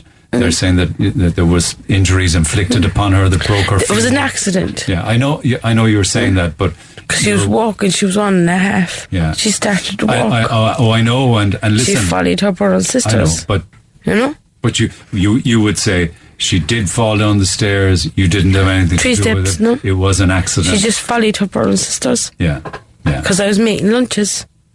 Because all my kids go to school. And I had plans for her to go to creche and then go to school. Mm-hmm. And have her future. And wh- when she fell down the stairs, was there a medical examination of her to No, show? she kind of lifted her leg, so I knew that she went. She lifted her leg and she won't lean on it. I brought her straight to hospital, and it broke my heart. I spent a week inside hospital with her, and she got cured. I used to wear balloons. I used to feed her, take her for a walk, you know, in the little buggy, Little buggy. and look at me, Mimo. They had little fishes. It was brilliant. The hospital was brilliant. Out the time when she was out there, that time. for the repair of the bones. yeah, and that. uh, yeah. You're very strong to be able to get through a conversation like this because you have to relive it all again. Yeah. Those moments in the hospital holding her body. Yeah, exactly. Um, may she get justice. May, uh, may she get justice. And I hope someone come forward and their guilty conscience come at them and walk straight to the Gareth Park and say, look, I done it. And Whoever they are, whoever they are, just get their conscience. May their conscience come at them and walk into the guard station and say, I killed that baby. You know? Okay, well, listen, try and mind yourself. Mm. I'm staying strong for my kids. Absolutely. And she's always in my heart. I know she looks down at me. I know she's above there. And what do you say to her? I'm sorry. I always talk to her. I always say, my poor baby, I know you're here with me when I'm walking because I see feathers. And I know she's walking beside me when I see feathers, white feathers. but you're not holding her hand. But I'm That's not holding would her. want to be doing. That's what I want to be doing. Do you say sorry to her? I often said sorry that I was not there. But I know she forgive me because she knows it's not my fault. You know? Okay. Because I was not there. If I was there, it'd be a different reason. She wouldn't be. She'd be alive. We were planning holidays. Planning to go to the beach for her. She never got to see, get to do that. That breaks my heart. Sorry. Okay, girl. We leave it at that. I won't put you through anymore. Thanks, Bridget. You're welcome. All I want is just justice Okay. for her to rest. I know she's not resting. I know for a fact she's not resting till she get this justice. And I really want to know why they done it to my baby. And what did they done to her. It was like a football, the way I see my baby, it was like a foot was, she was like a football to them that they kicked her to death. Whoever done this to her. And I'm very sorry. But I won't be happy till justice is done. I won't rest. I know she's with the angels and our Lord above in heaven because I'm a very religion young one. But this shouldn't be. This is not right. I take a baby like that and the way they done it to her, beat it her to death. Tell the truth. Yeah, Come forward. yeah. Come forward, that's what I want them to do, is is come confused. forward. Okay. Yeah, thank you. Thanks. Thank you very much. Call the Neil Prendeville Show now. 0818 104 106. Red FM. It's all so sad. Uh, I wanted to share that conversation with you because I think it is one of the most beautiful tributes um, from a loving, grieving mother that I've ever heard uh, to a daughter whose life was cut, cut so short and so brutally. And our thoughts, I think, are, I can say this on behalf of all of us, are with all of the family members and friends. But um, uh, I particularly want to uh, wish the very best uh, to Bridget, who must be in an awful, awful state, um, still living with the loss of her beautiful, beautiful daughter, and indeed. Uh, Dad Michael as well. A beautiful tribute, as I say. Uh, lines are open at 1 850. Sorry, all over the place this morning. It's hard to recover from a terribly, terribly sad case like that. 0818 104 106 by phone, and you can text uh, 086 8104 106. Uh, talking of our children, actually, um, it's very disturbing uh, as the years go by. It gets tougher and tougher on families. And this is one that almost snuck past me this morning the fact that 73 childcare services in the city and county have closed since 2017. So in five years, we've lost 73 childcare facilities. That's according to TUSLA figures that have been released. I know Donncha Lira was talking about it this morning. There are hundreds and hundreds and hundreds of less childcare places in the city than there were five years ago. And a lot of it is to do, apparently, with uh, struggling with recruitment and retention of staff. Uh, many have left the sector during the pandemic and got other work and have never come back. And of course, that in itself then is causing huge hardship preventing people from going out to work, as Donncha Lira was saying. Um, and I don't know how you're going to reverse that. I don't know how much of it has to do with the amount of money that's actually being paid to people working in childcare. I believe it is quite low, and the evidence of that over the years in this program is that it is quite low. Because we had been talking yesterday about, uh, you know, people uh, you know, going to work or trying to get a job or wanting to work. And I was telling you about, you know, this um, this course now. It's an apprenticeship for people in the bar trade, particularly in in hospitality, because they're struggling for people most definitely in hospitality, but not just in hospitality. Saw text coming in as well yesterday uh, from people who are saying it's the very same in the um, hairdressing industry. Impossible. Uh, to get staff, apparently, by all accounts. Um, and one of the texters was saying can't understand why. It's not just plumbers and electricians or bar staff that are struggling to get apprenticeships. I can't get a trainee. And I know of other salons in the same boat. I have a relative in the Mon AG who says that none of the girls in her year want to go into hairdressing. And an apprentice earns money right away. They start on about ten fifty an hour, and it only goes one way, and that's off, up. And I hope to have a chat with Aoife, who's got her own hair salon, uh, on that topic with regards to apprenticeships. But I was talking, you know, when it comes to me- mechanics, I was down a mechanic who runs his own business last week. And you often wonder how they structure apprenticeships in this country. I don't know if it's the same. Imagine it might be the same for electricians and plumbers and carpenters and all sorts of different trades like that. But he was telling me that you could have a really good apprentice, really rocking, just a natural for the job. And he's, he's working. He's working like as if he's a full time member of staff, right? Uh, he's working away, and you're employing him, and you're running a tight little ship. And then all of a sudden, as part of the apprenticeship, the apprentice has to go away um, for six months. Uh, back to the study modules. So gone from the job for six months. Um, and that leaves the business then, the mechanics um, business, a staff member down that can't be replaced, obviously, because your man is going to come back to the job, but it's gone for six months. Do you remember years and years ago when it used to be like the one day week? You worked four days, and the fifth day was the um, you know, the study part of it, the books, if you like. They call it the four day week, I believe. I'm open to correction on that, but I think it was split much better. It made an awful lot more sense than whipping somebody out of the job for six months. I mean, what's the employer supposed to do in that regard? Anyway, text 0868 104 106 on that one. From yesterday's program on the cost of living. Um, tell your callers that the three party regime running this banana republic only cares about cyclists and their own interests. The cost of living does not affect them. They just don't care. That's a texter responding to callers yesterday who were just angry and had enough. Somebody else, likewise, I'm lucky enough to live, I'm, I'm lucky enough to be living rent and mortgage free. All I have to pay for is ESB as I also have oil, but I refuse to buy oil due to the price. I get minimum wage every two weeks. I just about manage to keep bills paid and keep food on the table. I don't understand how people can live paying rent plus all of the bills just on minimum wage. I just don't know what to do. As I said, I feel I'm one of the lucky ones where I am at the moment, but I have no idea how people can afford to live in this country on a minimum wage. It's just not possible. Living paycheck to paycheck is impossible and impossible at all to ever save. Um, I had, I would have zero left at the end of a month, and that's somebody not paying rent or mortgage. I hate it when people in social housing are being classed as lower class people.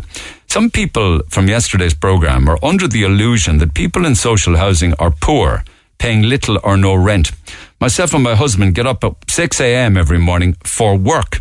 We both work long hours and are assessed separately for the rent.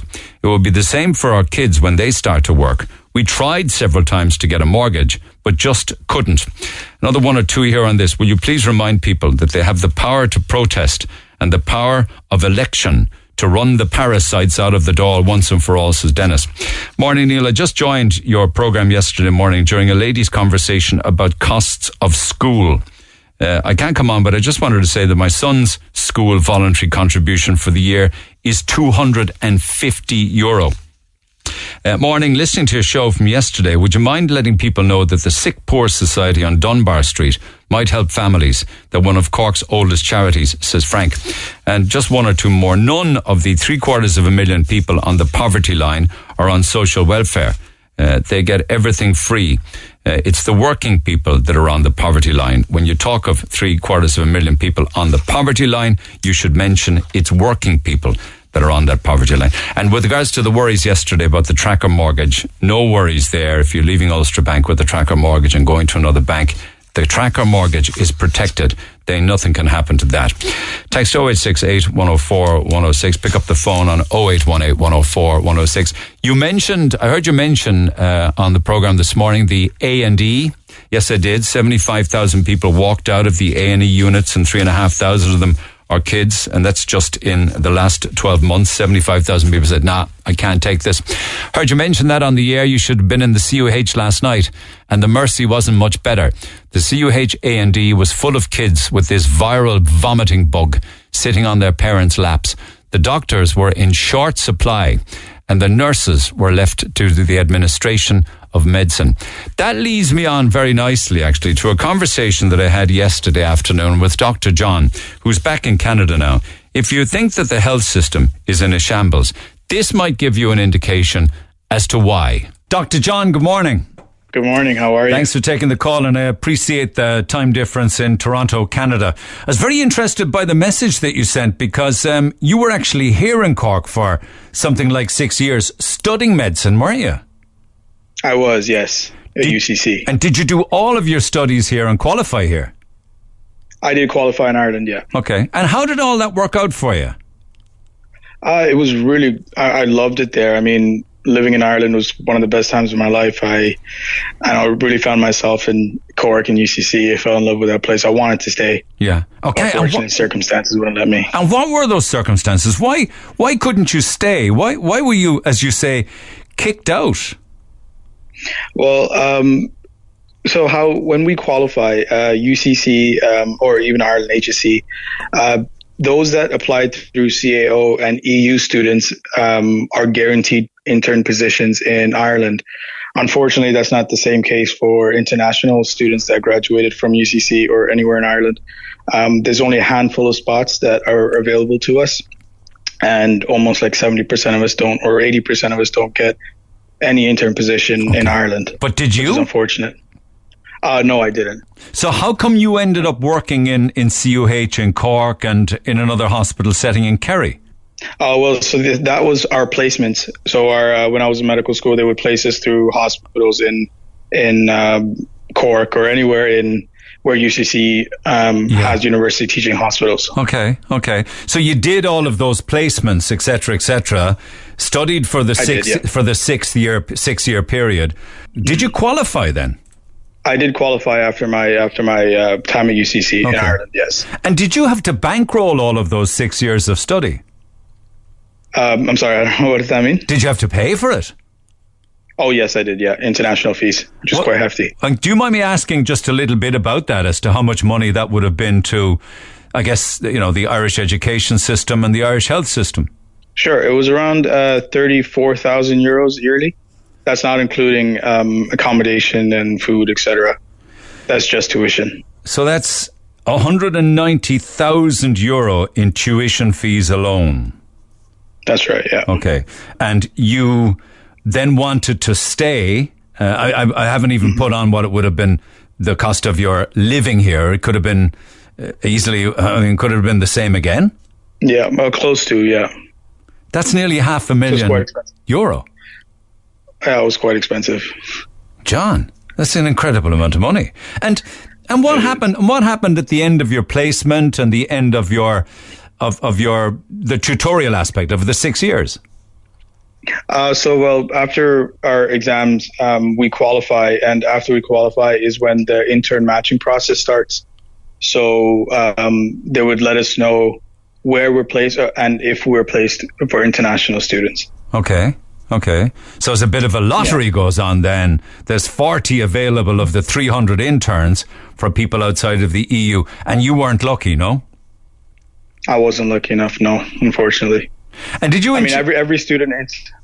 sorry, go ahead. I'm sorry. Yeah, go ahead.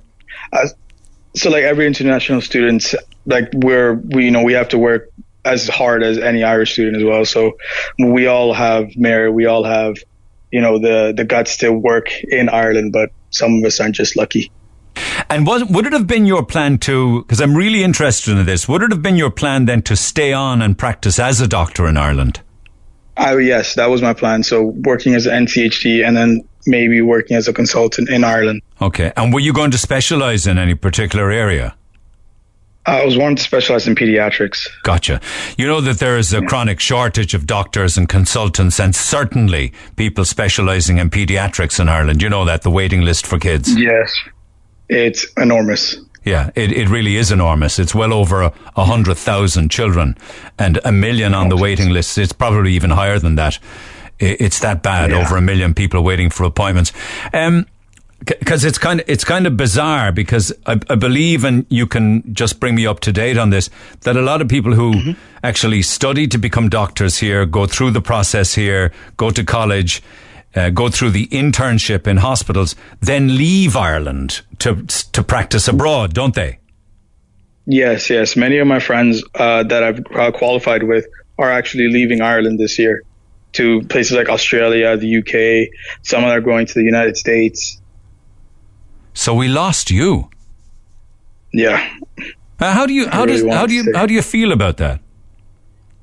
I feel pretty crushed. You know, uh, I I fell in love with Ireland. Like it was it's my home. Like I, I love that place, and the fact that I wasn't able to stay by like it wasn't it wasn't my choice. Just it, it hurts. It hurts. You know, it just feels like Ireland doesn't want me.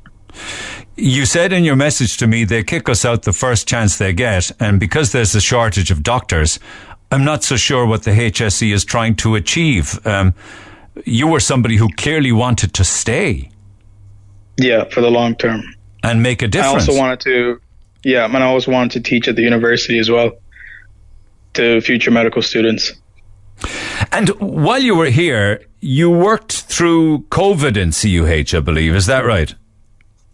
Uh, yes, I did, yeah. Okay. And can I ask you about your experience within the CUH itself? What, what, are you prepared to tell me about that? Because I know you were telling Seamus things like that it was overrun and under pressure, but that would be expected to mm-hmm. during COVID, right? Yes, it was. So most um, NCHDs and even consultants who they were either close contacts or, or came down with COVID. And um, so that would put pressure on the remaining staff. And it was already understaffed pre pre pandemic. So you can just imagine how much pressure these doctors, nurses, healthcare workers were in. And how were you treated, say, by management with regards to, say, did you get salary? Did you get time off? What were the shift lengths like? Uh, so as medical students, we don't get paid. Um, it's uh, it's just placements that we have. It's compulsory to in order to gain qualification. Um, but the NCHDs and consultants were very understanding about our situation. Like if we were um, we have we had close contacts or if something happened, they were very understanding towards it. So it's not a case that people who you know go through the college aspect of it could be judged on merit or ability to get an intern position. No.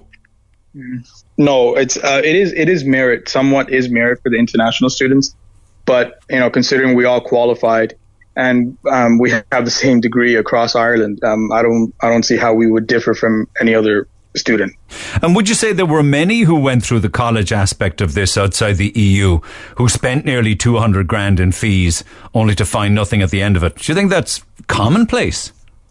Oh yes, it's very common in Ireland. It's it's um, most of my friends international friends from um, the United States or uh, Malaysia, Canada weren't matched into our into the HSE system. And they also would have wished to stay and practice. Yes, absolutely. Yeah, we were all crushed when we found out we didn't get in. Crushed is is a very apt word, actually, because I can't make sense of it in a country that's crying out for people who want to stay here, not train here and go abroad, but train here and stay. Yeah, I really wanted to stay. Um, and I made some great friends. yeah, and, and how long ago? place. How long ago was it that you actually had to leave and go back to Canada? I was last year. Okay, So and how, very recent. how have you readjusted? I mean, are you practicing now in Toronto? I am practicing in Canada, not in Toronto, but in Canada. Um, but uh, I'm, I'm adjusting fairly well. i I still miss Ireland uh, quite a bit, but I mean, I'm, I'm back on my feet. Okay, so can I ask you, what did you like about Ireland so much that you miss?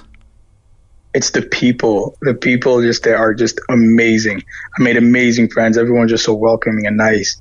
And you know, it's a beautiful country. You got so many places to visit. That I, I'm from the city. I'm from Toronto, so I'm used to buildings, cars, and whatnot. But Ireland, you go into the countryside. It's just beautiful. You know, and beautiful people. And did you do a lot of that, checking out the countryside? You know, did you like to hike, to walk, to swim, to fish, to climb mountains, things like that? Yes, when we had free time, um, which is rare, but yeah, we uh, my friends and I would just go explore Ireland, like the Ring of Kerry or Banna Beach and um, Tralee, stuff like that. And you know the training that you got here can, is that does that qualify you to, to, to work and to practice as a doctor? You know, with with Irish training overseas. Yes, so we have to uh, do um, licensing examinations in other countries, but our medical degree, because it's a European degree, it's recognized worldwide.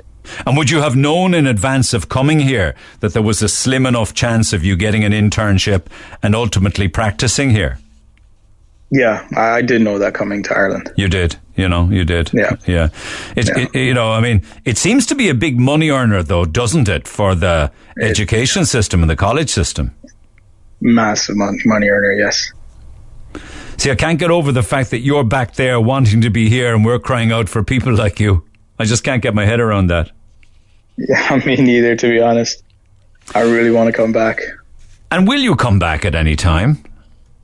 Uh, if well, I can't stop training here, um, because I'm I'm still in the middle of it. But maybe if I become a consultant and a lecturer, uh, I might just apply to Ireland, see what I can get.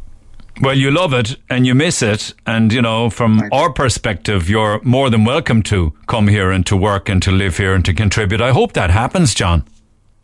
Oh, thank you so much. I hope it happens too. Okay. I um, want to come back. Yeah, listen, if, if that does happen, feel free to stay in touch, yeah? Of course, yes. Thank you so much. Thank you for giving me this opportunity to speak. Not at all. It's great to catch up with you, and perhaps we'll talk again in the future. Look after yourself. Have a good day. You too. Thank you. Bye bye. Talk to Neil Prendeville now. 0818 104 106. Cork's Red FM. So, from an apprentice doctor, if you like, who then went on to qualify, obviously, and uh, want to practice here, but isn't able to, uh, to all sorts of different apprenticeships, you could have you could have a master's in hospitality, and you'll never get paid more at entry level than in a factory, hospital. Hospitality employers never ever address the fact of wages being so low. Just go and have a look on LinkedIn. Very rarely will they tell you the wage before the interview. They wonder why there's a massive exodus in the industry then. It's all about wages. So more on that uh, after 11 o'clock this morning. But you know something? Some things never change. A post this morning on the Ballyvolane notice board. I'm just wondering, is there anything at all can be done about the two tiny little ponies being ridden around Glen Heights and Ballyvolane the last two days by two young lads? First of all, they're too small to be ridden. The lads on them are bigger than the ponies. And secondly, I'm watching them out the window beating these poor misfortunate animals up and down the road with sticks. One of them is on the horse's back while the other is pulling him back by the tail. The horse is clearly distressed. Before it's said, anyone living here knows you can't intervene if you want your windows or car left intact. These little ponies are tiny little things. Guards notified can't do anything about it, they say. No one answering in the animal's home in Mahon. I wonder what else can be done. And so do I, because in spite of talking about it over and over again, and even the staff at Apple Computers coming together and emailing me, emailing me at length with regards to what they witness on a daily basis, nothing seems to change. We're back after 11. Text 0868 104 106. This is the Neil Prendeville Show. Text and WhatsApp 086 8104 106. Cork's Red FM. Meanwhile, in happier news, right across this week, we've this wonderful trip to Paris for you and whomever you choose to take with you, courtesy of Cork Airport and Vueling Airlines. It's a fantastic city break. Return flights of both of you with Vueling Airlines. Hotel accommodation in Paris for two nights. You'll get 200 euro voucher to spend at the Loop at Cork Airport. You do serious damage with that. Uh, access to the Aspire Executive Lounge at the airport uh, before you board the plane, and free parking for the duration of your trip. So you can text or WhatsApp your best holiday moment or memory. It can be from childhood or adolescence, teenage years, whatever the case may be. And we're getting a massive response to that. So I want to drill into it uh, between now and midday. We'll do lots more besides, but also your emails and calls on that. So it's a weekend break for two. We will have a daily qualifier every day this week and pick a winner on Friday. I'm Lana O'Connor. Red FM News is first for local, national, and international news. And you can stay up to date by tuning into our hourly news bulletins or by clicking on redfm.ie. 104 to 106 Red FM. This is the Neil Prendeville Show. Uh, by email, thank you, Gary. Says, listen to your show yesterday morning about the overtime being paid to Cork City Council staff. Uh, back in 2018, I was spending time with a sick relative in Cork City and I noticed a council truck parked at various times of the same day.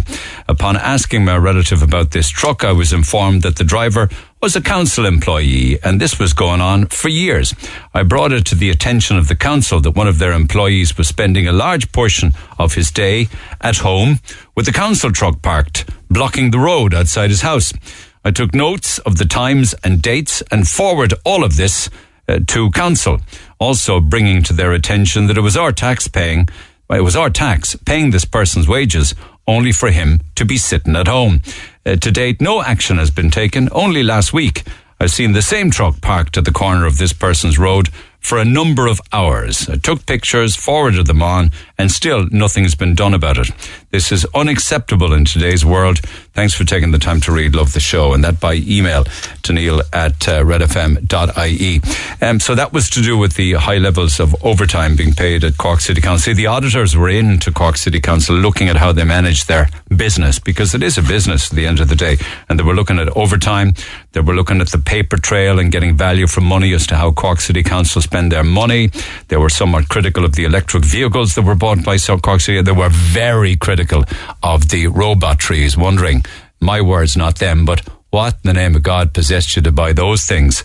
Um, without doing proper due diligence on it. But City Council said, well, we couldn't do due diligence on it because it's new technology. And we thought it was a good thing to spend over 450 grand on them. And there they sit. Expensive benches, I suppose you'd say. Anyway, text 0868 uh, 104 106. Pick up the phone on 0818 104 106. Just staying with, I mentioned earlier on about um, block release for tradespeople, right? And we were talking about apprenticeships and what have you, because they're thinking now that a good idea would be to start an apprenticeship course um, or a new kind of apprenticeship for hospitality and bar staff. So uh, I want to get the thoughts of uh, you listeners on this one and mix. Uh, sorry, Dick is standing by. First up, Brian. Brian, good morning. Neil, how are you doing? Good, my man, because you have your own business. You're a tradesman running a trades business, isn't that right? That's pretty much it, yeah. Do you mind me asking which trade? It's actually, I'm a fabricator welder by trade, and then I went back to college and done the advanced welding as well. Okay. Do you take on apprentices? I tell you, I spoke to you about three years ago. I had actually took on an apprentice and it never worked out with us, you know. Um, but at the time, I searched high and low for apprentices and I couldn't get one. So I actually took on a guy that had just come out of the army. Um, and it has worked out smashingly for me. Okay. okay. Um, couldn't have couldn't get a better guy. To be fair, he does exactly what I need him to do. Nothing more, nothing less. He's here every morning, and and did you and you did you train him? Are you training him? No, no, no, no. He came in like Pierce is actually older than me. He's he's nearly fifty at this stage, and he came in and he does what? See, I do the fabricating. So I work from home. I have my own workshop at home. I work yeah. in a small little workshop. So for two of us to be welding in the same shed wouldn't work. Yeah. Um, at the time, I would have taken on an apprentice and trained them up proper. Um, would have would have trained him my way, let's say, of doing things. Would have sent him away to college when his time was needed. Um, because you must remember, like a lot of apprentices, they come in the first year, Neil. You're sweeping the floor, you're cutting steel, um, you're only tending to guys. But then And the same to could be said for an apprentice. The equivalent could be said about an electrician apprentice or a plumber or a trade, painter or a for any bricklayer. trade. No, maybe not. Not so much for electricians and plumbers because you're actually on the tools a bit more. You're probably learning that little bit more. Even carpenters, you're learning a bit more because, like in our trade, you know, you're going to be thrown in with the trades when it's the start. Yeah. And he's you're going to be his dog's body. No Yeah. matter what you look at it, you're his lackey. Yeah. But after you go to college and you learn how to weld properly, how to fabricate properly, when you come back, you're an asset to the company then. Because No, I just was chatting with the mechanic who said that the block release was six months where the apprentice has the gone. first, the first block releases, the, the new system which came in, I was actually the first apprentice to come through the system in the new system for fabrication back in '98. Um, I was registered, and I was actually registered. I, if I didn't chase it myself, I would never have been registered, um, and I'd have been basically I'd had no papers at the end of four years. But because I chased it myself, I got registered. Um, and it worked out. I could have done the junior seniors. I could have been the last apprentice to but do But why wouldn't it be seniors. one day a week instead of this six months business gone from You- the job? there's of no benefit to Neil. To realistically, if you go into college for a day, how many fellows are going to miss that day? What happens if the company is like shutdowns? Prime example, you need all your bodies on site for a shutdown. So if you have shutdowns for three, four, five weeks, you're not going to let your apprentice go for one day a week. Not a hope in hell are you going to Yeah, but go. you have to let That's him go for six months. You're a job down. Well, you are, but you know what? When he comes back, he's a bigger asset here. But they can't hire anybody in the meantime, and I'm told that the businesses. They can, they can. A lot of the bigger companies will have an apprentice coming through. Let's say when you've got a first year apprentice coming through, the first year, realistically, Neil, you're you're on you're not on the tools, so you're just hitting your second year. And you're going to college, which is the right time for it because you've got the basic knowledge of it. And then you're taking on another apprentice coming in behind them. So when your apprentice goes off on block release, you have another fellow starting in behind him, doing the very same job he was doing anyway. Mm, mm. So when he comes back from his first block release, he's he's an asset to the company. He's making money for the company then, and they have two block releases after that. Of and where months. is more learned? Is more learned in the in the college, or is more learned on the job? the first block release is essential. Realistically, it is essential. You learn an awful lot. Um, and you know what? You're one to one with an instructor. You've got 10, 12, maybe 15 lads in the class. You're all in the same level. So you're learning more. And you know what? You learn from the lads that you're working with as well because not everyone, like steel fabrication, you've got different fabrications. You've got stainless steel fabrication. You've got heavy structural steel fabrication. You've got wrought iron fabrication. So you're all learning different things, you know? Um, Well, I can Like, tell I you, there's a breakdown in the papers that talks about the amount of skills that we need just to stand still is 51,697. That's what we need. We're short. And in your area, which is fabrication, 1,817 qualified fabricators are needed now just to stand still. Uh, I don't think there, there's a demand there at the moment, Neil. But what happens when it goes quiet?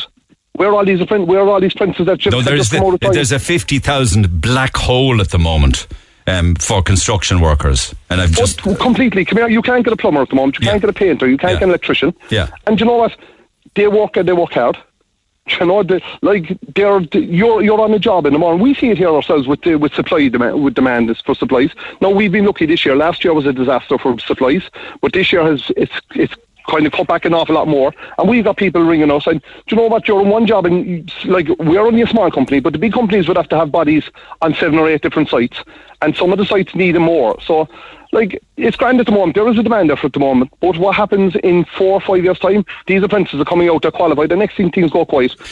Where are they going And to are, are you They're guys in the trade? Australia, you know. Yeah, Australia and Canada and places. But are you guys Yeah. expecting things to collapse again like they did No, before? no. Do you know what? To be fair, I don't really. I, I, there's a lot of scaremongering there, but people are spending their own money. A couple of years ago, Neil, people were spending the bank's money. Now they're spending their own money, money that they recouped during the, the COVID. But that's not limitless. that's not limitless cash. Like I'm hearing from some retailers saying just that. Oh yeah, there was a lot of money being spent during lockdown and all sorts of stuff, savings and pub payments. That's gone now. It's gone, but come here, uh, at the other side of it then too, you've all the pharmaceutical plants, like people are working in these and they're still making good money. They've made good money during the lockdown as well. A yeah, but I just don't think people have a limitless supply of savings. Like you know, I'm just wondering Oh, where. definitely not. But sure, come here, the wages haven't increased at all. You must remember, like tradesmen are demand, there's demand for it, but doesn't, the wages haven't increased. It's materials and and supply has has increased. Well, like we've had five increases in galvanising since September, Yeah. and there's another increase next month of But you're passing it on, Brian. You know the pa- the Well, we have to we have to put it into our price, and we have to amalgamate it. Yeah. The price of diesel and everything else has gone through the roof. Yeah, You know? I mean, I mean, Um, you're, you're not a charity. If the price of, pay, Oh no, materials we go have to up, we have to amalgamate it into the price. now. But you know, you can't. Like if I priced the job back in January, Now I'm only giving people four weeks notice or four weeks loo on a job. If I price a job today, I'll only stand over for four weeks until they give me the go ahead. So are the If trades now saying when they quote for a job, are they saying, I'm giving you this price now, but it's only valid for a month? Builder providers will only give it 24 hours. What? Really? Builder providers will give it 24 hours because that's all they can stand over. And come here, it's it's gouging in a lot of sense because it's like the diesel.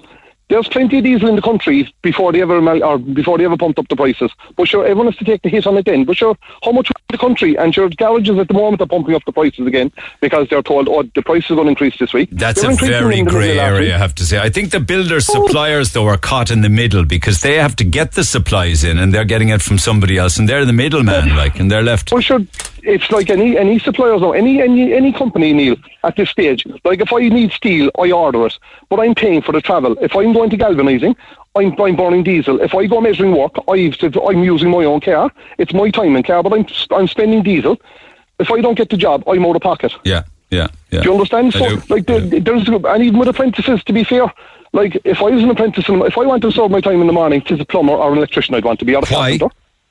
That's where the that's where the money is. Like Neil, you must look at it. If I was an Plumbers, apprentice in morning, electricians, and I- and carpenters. We Yeah, need I 7,000 plumbers. We need 7,000 electricians. Uh, I'm sure there's a section from carpenters here somewhere on this sheet. I'll find it at some. Yeah, carpenters.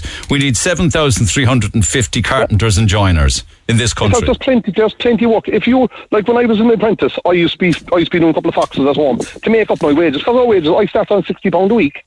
I used to give thirty of that to my mother as an apprentice. Do you know? And I was Hmm. No, I don't drink or smoke, so I was grand at the time. I had no problem surviving on thirty pound a week. If I'd done a half day on a Saturday, I got an extra twelve pound. You know? Which is small money. But like my money as an apprentice was smaller than what they're getting now. But at the same time, if you want to make money, plumbers, electricians, carpenters. But if there is a like, demand for them, right, and they're not coming through as apprentices, right, and we need 7,000 electricians, 7,500 carpenters, 7,000 plumbers, 3,500 plasterers, 4,500 painters and decorators, 2,000 bricklayers. We need all of those in the next five, six years. Why don't they just come in from overseas? Is the money that bad that they don't want to work here? Are you, are you looking at the same quality? I don't know, are you? That's the pro- no, you're not Neil. You're not. It's like this. There's a saying in the trade: good work isn't cheap. Cheap work isn't good. Yeah. Do you know? You get what you pay for. If you want a, f- a five eight job, you can pay a fella five eight money, and you get a shit job, and then you have to get a fella come in and, and solve the problem after. Like how many how many plumbers have gone into houses, absolutely wrecked them, and then have to go to company. Yeah, but I'm sure that internationally, all across Europe, the um, level there and is- standards. Don't get me wrong. I've I've worked with guys that came in from Poland and they were electricians and they were top notch. But I've also worked with guys that were supposed to be electricians and I wouldn't get them to plug in the kettle. and they were cowboys, yeah, gotcha. Okay, okay. And they have papers. They have papers to back up their trade. But come here, there's fellas here. uh, They're they're, they're saying they're plumbers and they're not they're not related to a plumber.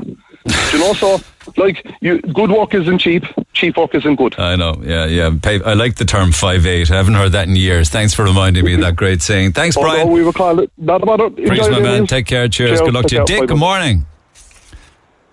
Neil, how are you? Uh, good. Is it, is it true that you're driving a crane? Yeah. Fair play. I assume you're on hands free then, are you? Yes, I am. I am. I All am. I am, Okay. am. I know. I, no, I know you're driving a crane, but I know you've stopped. In fairness you. So, did you go through an apprenticeship for that? No, this is it. It's that would be a different kind of a thing. Um, crane driving would be a course that you would do.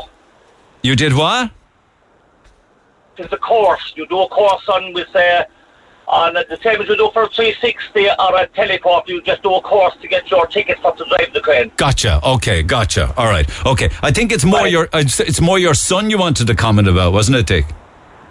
Well, it's about apprentices overall because apprentices, a mechanic, a plumber, a carpenter get five euros twenty an hour.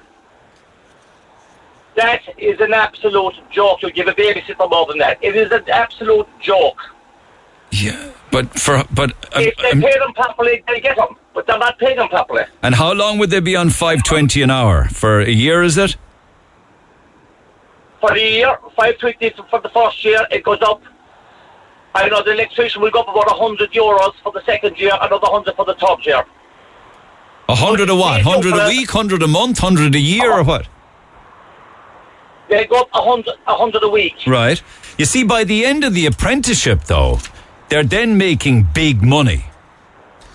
Yes, but just to get them there is the problem. That's why young fellas are not going into apprenticeships Because if you're getting, we'll say, 250 euros a week and you're running a car, diesel, tax and insurance, by the time you've all that done, you have nothing for yourself. You are working for nothing. How long is the apprenticeship, as say, for instance, as an electrician? An electrician would be four years. But can you No, not? Can they not see the big picture after those four years? That's when the big money kicks in. We we understand that, Neil, but the problem is to get them there. There is a apprentices pulling up because they cannot live on the money. They will get more if they still stay on the dole. But can they not look at it as if it's the same as four years in college, for instance? You're not paid to go to college. But why don't the government subsidise apprentices? If an apprentice is working, they're not paying him dole. Give him 150 euros a week for the first year. Give him 100 for the second year. I give him 50 for the third year. Yeah, I know, I know. It would make sense, wouldn't know, it? I mean, it does make sense. And I mean, like, at the end of the day, they'll have fellas that are trained properly and they will give them work for the rest of their life. They will not be depending on the state. Yeah, I know, I know. He's an apprentice electrician, and he'd be on more money than most at six twenty an hour. Um, they can't see beyond the four years of that small money, and there's more money to be made in other professions and other job careers, so they don't bother with the trades because of that. But if they were subsidised by the state, the because it's, it's too hard to get there. yeah, And an apprentice mechanic is on 520 an hour. You're going to get your car serviced. A lot of the work that's done to that car is done by an apprentice.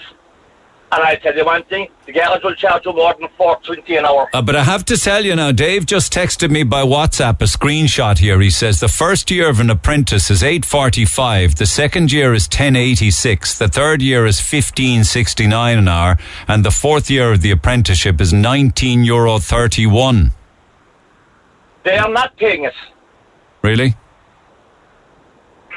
And that's for talking to the that's for and he says that's for ele- he says that's for electrical. The electrical are on slightly better money, but there was no way he's on that kind of money. Well, My son is not on that kind of money. Okay, well maybe he should go back and check and see why he's not. You know, just just out of curiosity, because that's what I'm, I'm being sent, given the four different apprenticeship um, um, wages per year. You know, per hour. Like, would you say that after Yeah. four years, nineteen odd an hour is good money? It's okay. Yeah, yeah, yeah. Okay, okay. All right. I mean, just to get them to four years, to get them to where the money is somewhere reasonable. By the time they're tax and insure their car and put these in their car every week, them guys are working for nothing. If they were at home scratching their butts, they'd get 181, they'd get the dole every week, they'd have a medical card, they'd have everything. Well, if we're so short of the trades, um, keep them off the dole, subsidise the apprenticeship, and we'll have apprentices coming out the yin yang. Not a bother in the world. Okay, good points. Thanks for that. Thank you, Dick. Cheers. Text 0868 104 106. Calls on the way. Get it off your chest. Call Neil Prendeville now on 0818 104 106 Red FM. And so we were talking about apprenticeships to boost pub staff. It's an apprenticeship course for bar workers and bar managers. It's launched in, in Limerick um, because nine out of ten hospitality businesses says they have problems recruiting staff. Many employers linking the shortage to a lack of training. I think it might have more to do with the lack of money with regards to what it pays. But te- an email I got in touch with me said, I heard you talking about the apprenticeship for bar managers and bar staff. Keep my details anonymous if you decide to share this. I've heard a lot about this new bar management program over the last few days, and I wanted to get in touch with you in the hope that people could be made aware of why exactly bars and restaurants can't get staff. I was working in a well known establishment in Cork County where pretty much all of the staff, except for the manager and the chefs, were on minimum wage. We also had short staffed. We were also short staffed, which meant that some college students, as well as students in secondary school, were expected to work one to two evenings during the week, as well as all weekends. Bear in mind that when working on a busy Friday or Saturday night, you were looking at finishing at around 3 a.m. There were numerous occasions where I would finish on a Saturday night into Sunday morning at 3 o'clock in the morning and I'd have to start again at midday on the Sunday. God forbid you wanted a Saturday night off. You'd have to book it about three weeks in advance and normally have to use your hard earned holiday pay. Now, fast forward to when I was promoted to a manager and got a so-called raise. This meant I moved from minimum wage of 10 euro 50 to a salary of 23,000 per year. based on a 45 hour week contract. My only days off were Mondays and Tuesdays. So some quick maths would tell you that my new salary worked out at approximately €9.80 euro per hour. So basically, I was scraping by and would normally have about 30 euro to my name when it came to payday. I just want to stop that email. By being promoted to manager, uh, this individual's salary per hour actually dropped from 10.50 an hour to 9.80 an hour because he had dedicated work hours of 45 hours per week. His money went down. On top of this, the place I worked in, like many others, would make staff pay full price for all the food when working. So you had 17, 18 year old students coming in at 3 or 4 p.m. on a Friday, working around 11 hours with a 30 minute break until 3 o'clock in the morning. And if they wanted to get something to eat, they'd have to pay an average of 18 euro for a pub or restaurant meal. My employer also wouldn't allow staff to bring food in from outside the premises as there was no proper staff area to eat. So some member of staff happened to get their break, say late on a Friday or a Saturday night, had to get a takeaway or had brought food in from home, they would have to eat it outside. I recently changed jobs and now I work sociable hours and I have no intention of ever going back into the bar restaurant business. I genuinely feel sorry for the many people that are trapped in the industry with no other options. Publicans and restaurant owners are quick to moan about how they can't get staff, but why in the name of God would people give up their social lives, weekends and sleeping patterns for such ridiculously low money? Thanks for reading this and that email to Neil at uh, redfm.ie. Pretty much sums it up for maybe one of the main reasons why people won't go into hospitality is the hours and indeed the money. Wonder what Paul Montgomery of Clancy's has to say about the. Incidentally, they're not talking about Clancy's in that email, not by a long shot. Uh, Paul, good morning. Hang on a second, let me get my line. There you go. Paul, can you hear me now? I can indeed. What do you think of that? I mean, in all fairness, that really shoots from the hip. Yeah, I mean, th- th- that's that's someone's experience. That I suppose that things things the treatment of that person doesn't seem um, well. It's not something that, that we that we have here. You know, I mean, like I would say that the majority of people, nearly everyone that's that's working for us, and I employ maybe 250 people, that People like to work in the industry because the opposite of what that person is saying is that there is a social scene for a lot of 19, 20, 21, 22, 23 year olds who are the main age category of the people that are working for us. And we, we have a fair mixture of breakfast, restaurant, lunch, evening food, nightclub, you know, scenarios in, in, in our four venues. But would, would it be fair to say that by and large in the industry, a lot of the staff are on minimum wage and they're transient workers? They're kind of just floating through on a passage because they have another career choice in mind anyway, is Yeah. it? Uh, What I, what I would say, Neil, there's, I don't think there's anybody in our organisation on the minimum wage, uh, very few, if any. Uh, So the majority of people know that you want to hold on to your good staff, they are all on better than the minimum wage. So, you know, there's very few people, you know, on less than 11 euros an hour that are working pretty full-time hours, and that rate goes up to 12, 13, 14, 15, 16, depending on, on experience. And, and still some of those people are on are part time in that they're going doing masters in college and and everything else, you know. So and the trend has probably changed a bit too. Um, But are you exception? Are you exception to the rule? Do you think that you would have people on sixteen I- or seventeen I- euro I- an hour? I, I don't know, but we we do hold on to our staff. I mean, like yes, we're recruiting now because some people are going away for the summer. We find some of our part-time staff are heading off on their J1 visas and they couldn't go for the last couple of years. So we have some really good people going to Canada, they're going to Valencia. I know two or three people are going next week. So we're recruiting and but we tend to hold on to the majority of our staff because I think the big the bigger part of working in whether it's Clancy's or Conway's Yard or like is the camaraderie that they have, you know, and like Uh, yeah, but camaraderie, camaraderie doesn't put food on the table or petrol in the car, Monty. Yeah. You know. It, it, it, it doesn't, but if, if you're if you're going to college, you know, and your parents are subsidising you going to college and you can work 25, 30 hours a week and earn an average of 12 euros an hour, I mean, that's, you know, that's, that's a huge help. You know, it pays for the socialisation and it, it pays for a lot of other stuff in college as well and helps with the accommodation. So that's like in a university city like Cork, I know that what they're talking about the example there somewhere in the country maybe, but in a university city like Cork, we are always going to have a bountiful amount of staff and I presume How- other cities are the same. But how do you make it a career choice? like many countries across the world are No, America, no. Spain, Yeah. Italy, France.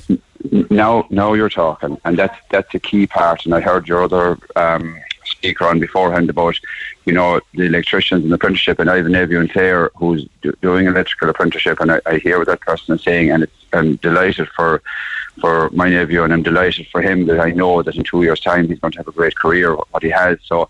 I equally think, and I have a son that I hope will go into this straight. He's only leaving cert now, and that course to me sounds right down his barrow, you know, hmm. because he they need a bit of formal structure rather than just drifting into the trade. It's probably a lot of what you know is coming up at the moment, and I think that you know in years gone by when everybody didn't go to university, in fact, very few went. Yeah. You know, those old pictures here of Clancy's in the fifties, and you see gentlemen, young gentlemen in their white uniforms Yeah. and coats and ties, and they look wonderful, and it was a real, you know, real career for them at that stage because and it goes back maybe Neil to society and the way we've moved on in that now ninety five percent of people go to some form of third level and they don't think of careers then in you know in, in places like bars and restaurants and you know other other trades. But will what- it be? Yeah, but, yeah, but but will it recruit? Okay, so you get you go through the apprenticeship for say bar staff and becoming bar managers and you know, running establishments. But will they be paid well then? Well, I mean, I, there, there, I, I think they, they will, right? I mean, if, if you could if you could come into the industry and you have some form of training, like like what's happening and what we're, we're, we're talking about this morning, and then you can you can start off, you know, and maybe look to earning as good as a wage as you would, you know, in the equivalent in any other industry. I think the answer is yes. And what's more is you have a lot of those people that managers who will have ambition to own or lease their own venue.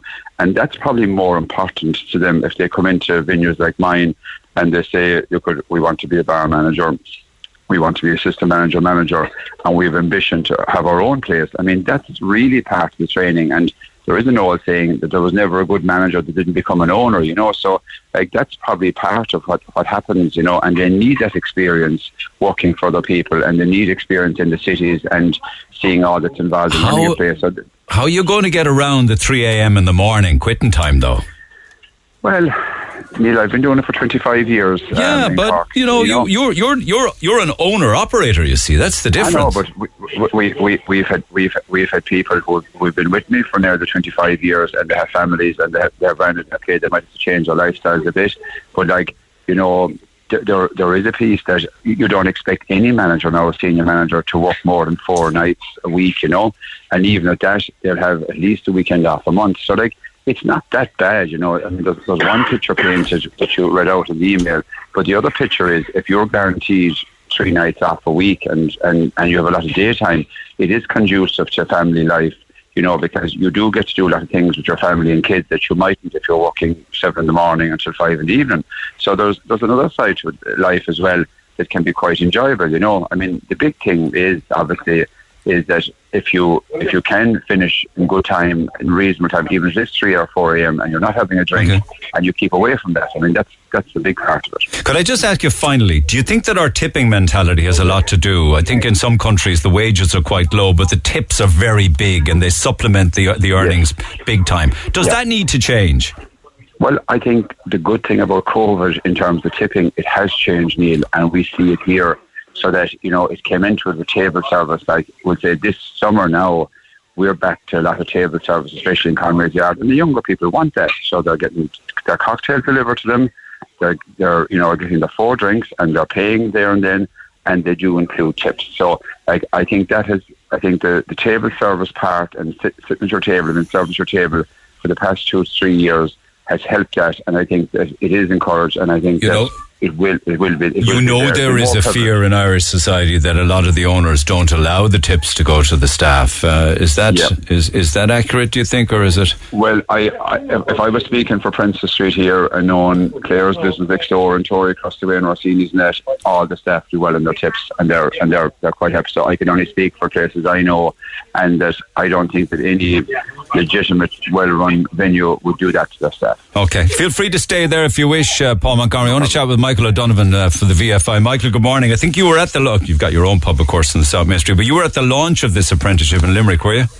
I was. I was there uh, last night for the launch between Griffith College and ourselves, the Vintners Federation, of this new uh, bar apprenticeship. Is it a good idea or window dressing? I mean, ultimately it's wages, isn't it, and unsociable hours? Yeah, look, if you're going into the bar business, you have to be prepared for that. Uh, unfortunately, uh, you know, when people are out socialising, we're there to work and to look after them and entertain them.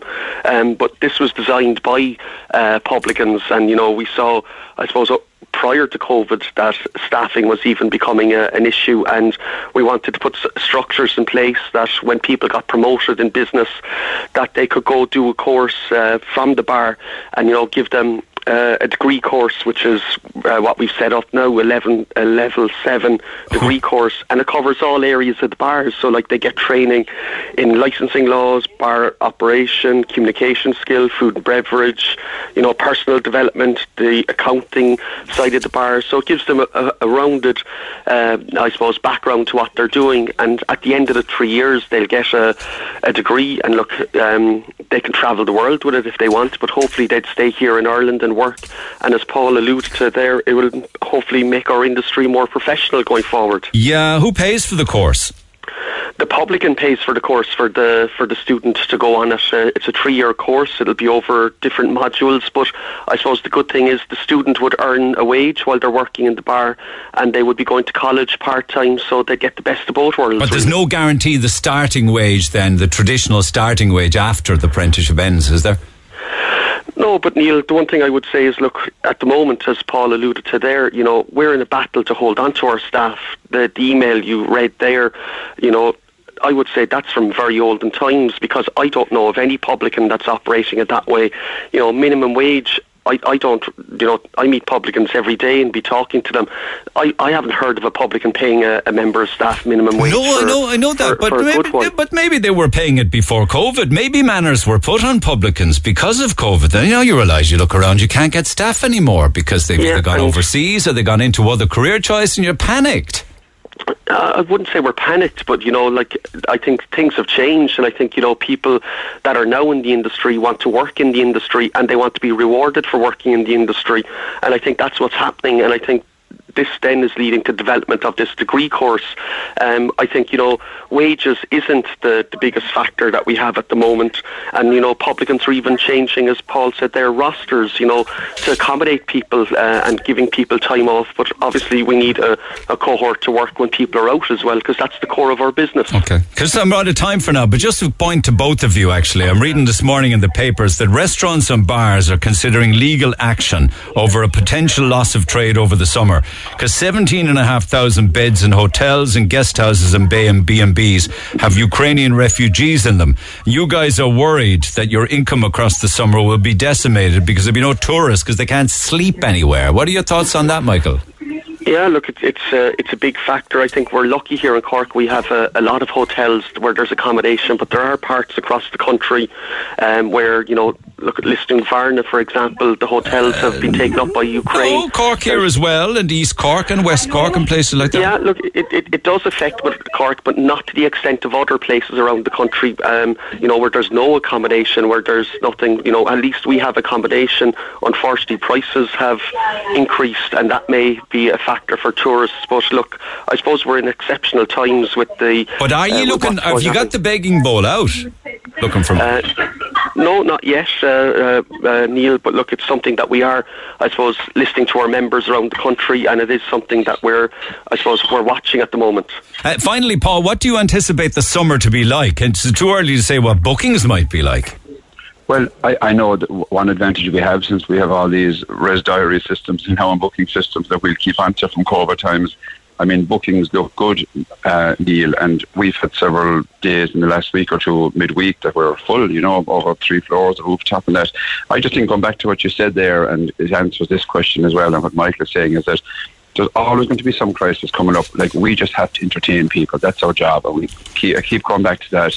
Let's put on a good show for people and food and drink and get encourage people to come out and have a good time, and that will that will resolve most issues. If people, you know, we're we're Disneyland for adults. Like we need to entertain people to give people a break from their jobs, from their work, And whether it's a 40th birthday party or a graduation or whatever it is, or just a simple night out or watching Liverpool in the Champions League final, just give people entertainment and they will come out and we'll, have- we'll have a good summer. That's the quote of the day for me that pubs are Disneyland for adults. And now you've got the out- outdoor drinking laws extended across the summer. Yes. So if we get a bit of sun, Fantastic. Quids in.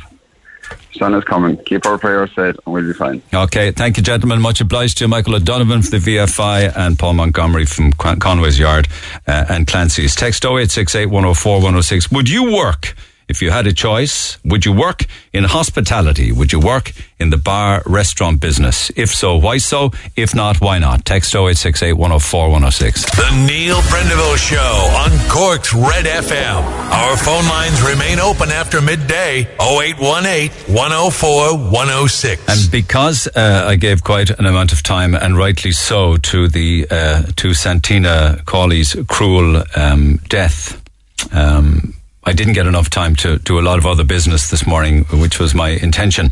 Uh, but tomorrow will be a better day, and so will Thursday and Friday. And we have a wonderful weekend break to give away, courtesy of ourselves in Cork Airport and Vueling Airlines. It's a fantastic city break to Paris with return flights for two from Cork uh, with Vueling Airlines. Hotel accommodation for two nights in Paris. You get 200 euro voucher to spend in the loop at Cork Airport. Car parking for your car is free at the airport if you win this prize and you will stay in the Aspire Executive Lounge while awaiting your flight. So we're asking people, big response to this, your most memorable holiday moment. Morning, it's Sarah in Cobh. My most memorable holiday experience memory was in Las Vegas. Myself and my husband went for five days, got married in the Little White Chapel, as you do, went for dinner in Gordon Ramsay's restaurant in Caesar's Palace Hotel, and then the next day we flew down into the Grand Canyon in a heliocopter. It was an amazing experience that I'll never forget. We then went on to, on to New York where it was absolutely freezing. A big change from Vegas, but I wouldn't have changed a thing. Thank you, Sarah. One or two more. A memorable holiday moment for me was three years ago when I went with my boyfriend to Italy. It was our first trip together as a couple. Very romantic, very warm, full of happiness and love. The trip itself was just memorable because it made us realize that we were going to be together for life, says Carmen. My most memorable holiday is when I went to Paris and was wearing a long skirt. I walked over an air vent and had a very Marilyn Monroe moment. Except I wasn't as prepared as her, and the skirt went straight up over my head. I had to reach over my head to be able to bring my skirt back down again. I'd love to go back to get a chance to restore my dignity, says Neve in Cork City, or else to go back and to do it all over again. to the phone lines we go. Shelley, good morning. Hello, how are you? This is actually another wardrobe misadventure, is it?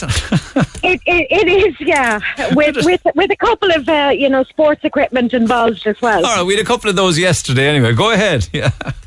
So basically, a buddy of mine, uh, we're in our twenties and we're off in Cyprus on holiday, and we got two lilos and down to the beach on the moped and blew up the lilos and in the sea because it was too hot on the beach, and took off the bikini tops to tan the back without lines. The next thing, a wave hit us, and my friend Gail lost her bikini top. So because we'd come down in just, I had a skirt and she had a pair of shorts and the bikinis, that was it. We'd nothing to wear going back, so we ended up having to tie my skirt round her. We decided the lilos would be the best way to try and protect our dignity because I was driving the 50cc moped, um, you know, and she was she had the two lilos under her arms, and we're driving back from the beach, and the lilos are whacking us all over the place. There's horns beeping everywhere, and to this day, I'm so it's still still, laughing it's about still it. an inflated lilo, like. Oh, it's, yeah, we said that we wouldn't deflate them because it might offer us a bit of dignity, but that didn't quite work out because as we were driving, the lilos were just flapping all over the place. Do you realise how dangerous that was? Yes, I do, but this was 20 odd years ago. but uh, yeah, it's so, so funny. Looking back on it. look- yeah, looking back on it. Well, yeah. I think maybe a one piece swimsuit is the only answer there, isn't it? Well, I think absolutely. Well, I was lucky that I retained the top of my bikini, but she, she didn't. And I, I still remember exactly what I was wearing because it was a purple short tie dye skirt, and we had to tie it round her her boobs on the way back. Another caller yesterday was talking about coming down one of the water slides and losing her bikini top on the water slide. Easily done. Easily oh, done. Oh, I love it. I love it. I love it. Thanks, Shelley. Cheers for now. Hang in there. Let's see what happens. Aileen, good morning. Uh, good morning. What have I got here? Thanks for your lengthy text. It's always better to chat. You were off to Fuerteventura for your first ever holiday, was it? Uh, well, it was my parents' first ever holiday. Yeah, it was about 10 or 11 years ago. Okay. Okay, what happened? Uh, so brought my parents. My my parents had never been away. That was fine, and I had booked into an apartment complex. Was it your And, present to them, yeah? It was a, a present to them. Yeah, it was it was their wedding anniversary. So I brought them over, and my dad, you know, he was a bit reluctant to go, and we went and we got chatting to a a woman. She was out at the out of her apartment while we were at the pool, and we were chatting to her for the first couple of days. And my dad would go off. He kept telling my mother, "Oh, I'm going off looking for fishing tackle," but he was going off looking for these happy hours. So it's brought of having two drinks. Happy hour pints. happy hour points. So this is the highlight. Maybe you could go to a fishing tackle shop that also was a pub. You know those ones? Fishing tackle on one side, pub on the other. So uh, it was the third or fourth day in, and the woman came over to us and she goes, "Is your dad okay?" I was like, "Yeah, what's after happening?" She goes, "Did he not tell you?" I said, "No." I said, "Is is there something wrong?" And uh, she said, um, "Well, don't say I told you." And uh, she had gone into her apartment, and she was getting undressed or whatever, and she heard this snoring. And here she looked in her bed, and my dad was fast asleep in her bed, and she had to wake him. but to this day, we never told him we knew because he'd be too embarrassed. But I, I, I always said to my mother, I said, when he's gone, I said I'm going to tell everyone the story. Um, I'm I'm in Wexford, so hopefully Has he passed away since, Celine? no, no, but I've told my mother what he does, I will tell everyone, everybody. But um, to be fair to him, You feel safe back- as you feel safe as a Wexford girl telling the story in Cork, do you? Absolutely, I wouldn't tell it on a So West he, radio. so he um he go out for his few happy hour pints and come back for a snooze in the afternoon, but sadly went into the wrong apartment. Yes, because they all looked the same, to be fair, and the numbers were quite small. And then we were back about two weeks, and he had a bit of a fall, and it turned out he'd really bad cataracts and never told us. That's the reason he was in the wrong apartment. Absolutely, that was the reason. so yeah, the poor woman had to wake him. She was like, "What's the noise?" And she turned around, he was fast asleep in her bed. I love So, it. Yeah. I love it. That's a Fawlty Towers moment, really. That's like something that would happen in an episode of Fawlty Towers. Thanks for that, Aileen. Hang in there. Colin, good morning. Hey, good morning. Okay, 2003, you and a bunch of lads from Tipperary. Where'd you go? So we headed off all on our first big lads holidays, kind of in between our styles, t-shirts on, the whole lot, sun cream, nowhere to be seen. Uh, headed off to Hersonissos in Crete. Right. So holiday, holiday going great. Say drinking all night, sleeping all day, uh, bare amount of food to, to line the stomach, stuff like that. No time on Uh, the beach, no? Just the pubs and sleep, is it? Well, there was a couple, couple of mornings we woke up on the beach and stuff like that, sunburnt, the, the usual crack. Oh, you But, uh, So about about five five days into the, the holiday, I arrived back to the, the room that I was sharing with another lad. There was a handwritten note on my bed saying, uh, "You've got the room to yourself now, winky face. Uh, I've gone home." Like, what, what's this? What's this all about? What's that mean? He's a bit mad. So didn't think anything of it. Next day, got up, no sign of your man. Uh, so we started getting a wee bit worried. At that stage, he was nowhere to be seen. So we rang his mum, like his home phone back in Ireland, and uh, no sign. of him. No, no, he's on holidays with the lads. He won't be back for another week or so. So at this stage, we were, we were starting to get a, a bit worried or whatever. Uh, that was grand. Eventually, we, we heard from him. So what had happened was he just got fed up with the whole thing, wanted to go home, uh, headed to the airport, asked for flights to Ireland. Didn't matter where in Ireland. So they said they had flights to Ireland, flights to Belfast. So off he went anyway with the clothes on his back, a Celtic jersey and shorts. Flew into Belfast on the 12th of July of all days. Uh, In a Celtic jersey. Celtic jersey and shorts on and the flip flop. On the 12th of July. so yeah, sunglasses on, big burnt head on him, and uh, right now he needed to get back to Tip, so uh, hopped on the bus and down to Tipperary. Didn't go home because his parents thought he was on holiday, so ended up going to a casino in Clonmel for a couple of days, and it was one of one of the people working in the casino who we eventually got in touch with who said he was in there. He was safe and sound, but that was just uh, But you can't stay in the casino day and night, can you?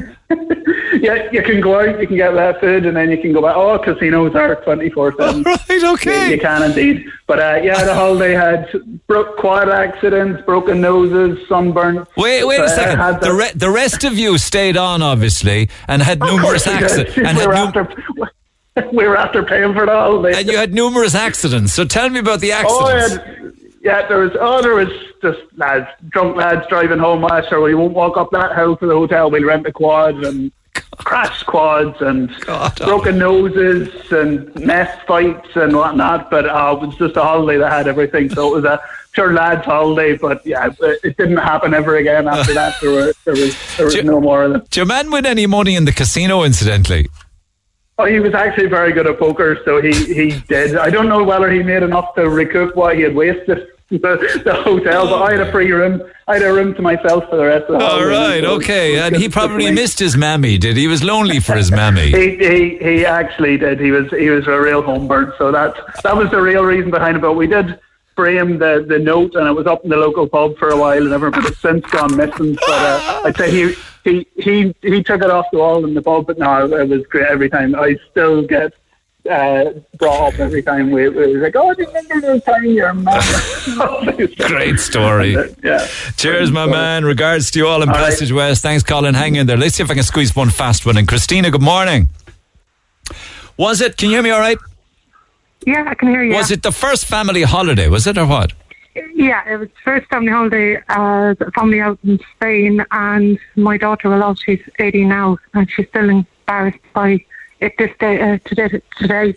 Um, we're out in Spain, had a day, and we're walking by the pools, and she had a can of Pringles in her hand, and she didn't see the pools. She walked into the pools.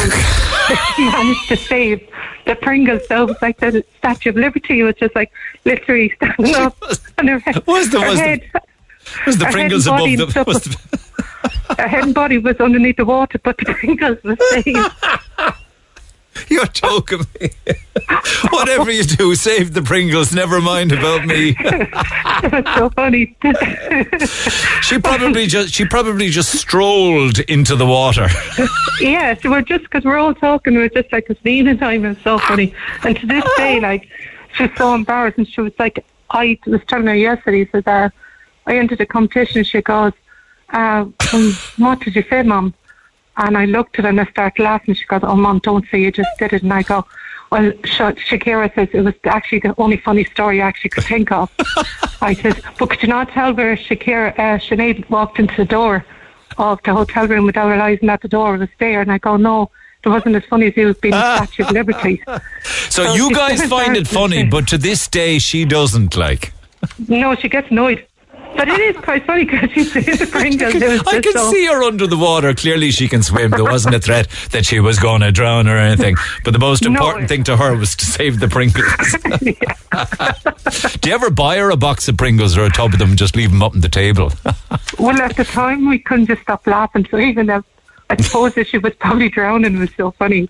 Like, no, we did go fishing together, but I know. she I did. know. She was in shock, but to this day, like, that's nine years, ten years later, and she's still embarrassed. Oh, so Oh, she was man. hoping that her name wouldn't be mentioned, but Too it late was now. just so- right. it was so funny. Like it was just the Statue of Liberty. So every time we see the Statue of Liberty on TV, we just look at her and start laughing.